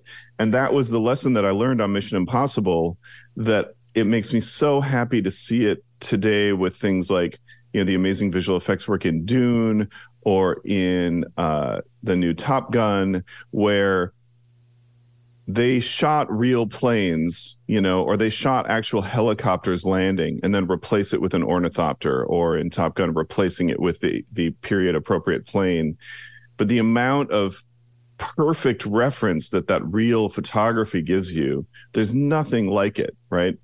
So when I was animating, you know, Han Solo to step over Jabba the Hutt's tail, I had to go out in the parking lot of ILM with a uh, an Apple box and watch my reflection in the glass windows of of C building while I was stepping over something in the way that a handsome man might and looking at my reflection try to remember it run back to my desk and like adjust three keyframes render and wait for the results you know? And now you know you can shoot reference like that and just immediately know the answer uh, that was a big lesson that I think Alex and I learned over and over and over again. Was like look at your reference. And so at some point in that Mission Impossible look dev thing, I was we were all kind of struggling to make this helicopter look right. And at some point I said, you know, John, I know you shot some footage of this helicopter. Can I have that plate? And he was like, yeah, absolutely. Let's get that for you. So because we weren't going to use any of the real footage of the helicopter, but he had shot a bunch of stuff, uh, hoping it would be useful. And so I just matched it. And the next day in dailies, everyone was all shocked. And all I did was just copy reality, you know? So uh, I just learned you know to cheat and and and cameras are such an accessible way to do that now and and if you get a beautiful hobby out of it as well kind of falling in love with the, the with photography all, all the better i literally had a camera in my uh on my passenger seat when I was working at ILM, when I was working on on, on the Queen ship, because that's all I pretty much did. Yeah. And I would take pictures of tanker trucks. That was because yeah. had the right scale. Perfect. And I, would, I almost got into accidents a couple times on 580, you know, because I'd be coming in and be taking pictures out of it. Like, like I drive by them real slow and take pictures because the dirt and everything else. It was because the problem was I had lots of chrome stuff, but I didn't have it at the right scale, you yeah, know, perfect, and, and, yeah. and seeing what that looked like. But to your point, it was the to me it's the easiest way to work is just to go out and look at how nature actually does it and then and then just copy um, ne- next question from Roscoe Jones in Madison, Indiana. I'd often tell students to watch old FX Guide podcast to learn all about visual effects. What would you send them to watch today? Mm. I would say two things. Um, I would say watch uh, the Corridor Digital channel um, because they get some great guests on, including my old mentor at ILM, John Burton. Um, and recently they had Todd Vaziri from ILM, who's a prolific uh, sort of uh, visual effects advocate on social media and great guy. Um, but they just have this kind of rapid fire experimentation process that I really enjoy. They bring a good energy to it. But you know what? The best resource out there is grab your iPad and get the Cinefex app and just find some beautiful old movie that you love and download the digital, you know, res- restoration of the old Cinefex uh, issue for that movie. So read the Cinefex on RoboCop, right? And learn how Phil Tippett sculpted muzzle flashes for Ed 209 out of cotton wrapped around a light bulb or get the Cinefex for um, Back to the Future 2 and learn how ILM covered a model DeLorean with Vaseline and pricked it with a toothbrush to make it look like raindrops falling on the model and changing that on every frame of a motion control shot. It's so inspiring to learn how these practical techniques were done, and they all have applicable you know kind of modern digital uh use cases. And and there's just it's just such a it's such a rich resource. And the beautiful thing is you just pick your favorite movie. Get the one on star trek 2 and learn how ilm had to learn how to make miniature water to crash the Klingon bird of prey underneath a miniature uh, Golden Gate Bridge that they built in the back lot. It's just an endless, beautiful resource. Such a such a gorgeous thing. I know when from from long before ILM, I used to I remember when Cinefex showed up. That was the end of that weekend. Like that that whole weekend Yep. was just going to be me sitting there, just just slowly. It was the only thing I ever did that was related to reading the slowly. But I was just, like just kind of just kind of going through it and then scanning every image and looking at all the little bits and pieces. It's an incredible resource. I totally agree. Uh, next question. Douglas Carmichael's here. Do you think that VFX unionization, as what we've seen with Marvel and Disney workers, will be a growing trend in the future? And why do you think uh, visual effects uh, workers have been driven to unionize? Oh man. Well, yeah, visual effects is a really tough industry. And when I was at ILM, I was in a union and I remember working on Twister and I think I had worked 29 straight days and I was set to come in on a 30th day and my producer said you can't come in because if you do we will have to pay you triple time until you get 2 weeks off. and I was like up against my deadline. I really wanted to work, you know, like I didn't get it. I was a kid and I just wanted to do the work, you know.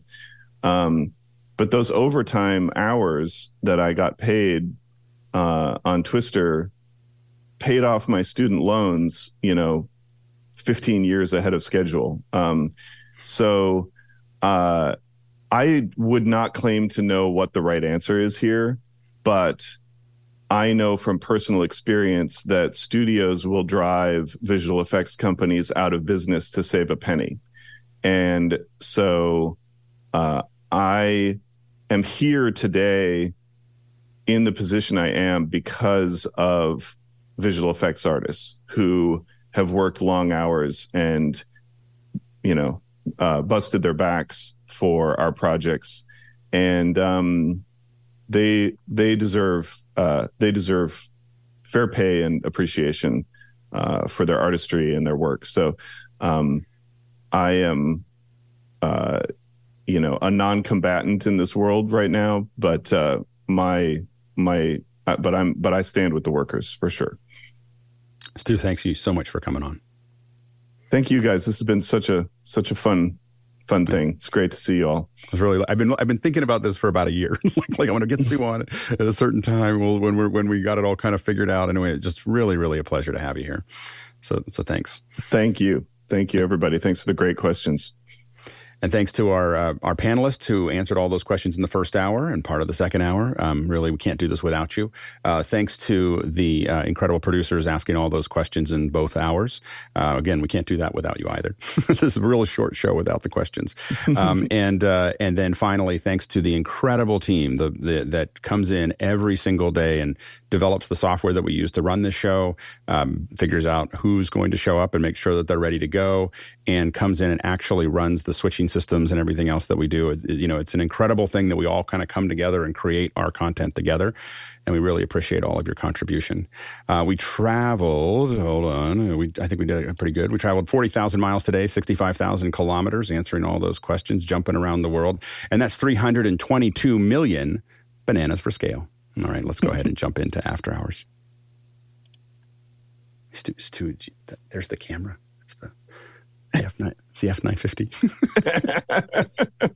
That's awesome. I love that background. If I did that in my studio, it would look. Uh, it's a much messier version of that. It's just short depth of field. Like that's the key to the operation. It's just. It, I, I like to call it. It's like all this old stuff that was worth lots of money when it when it was bought, and now it's. Uh, I call it the wall of depreciation. You know, it makes a beautiful background. It does. That's it does. for sure. It's a good background. Thanks so much. Thank you. This was awesome, dude. Yeah, awesome. Thank you, everybody. All right. Thanks, Stu. Appreciate it. Right. Great to have you here. Thank you, guys. Bye. Bye bye. That was fun.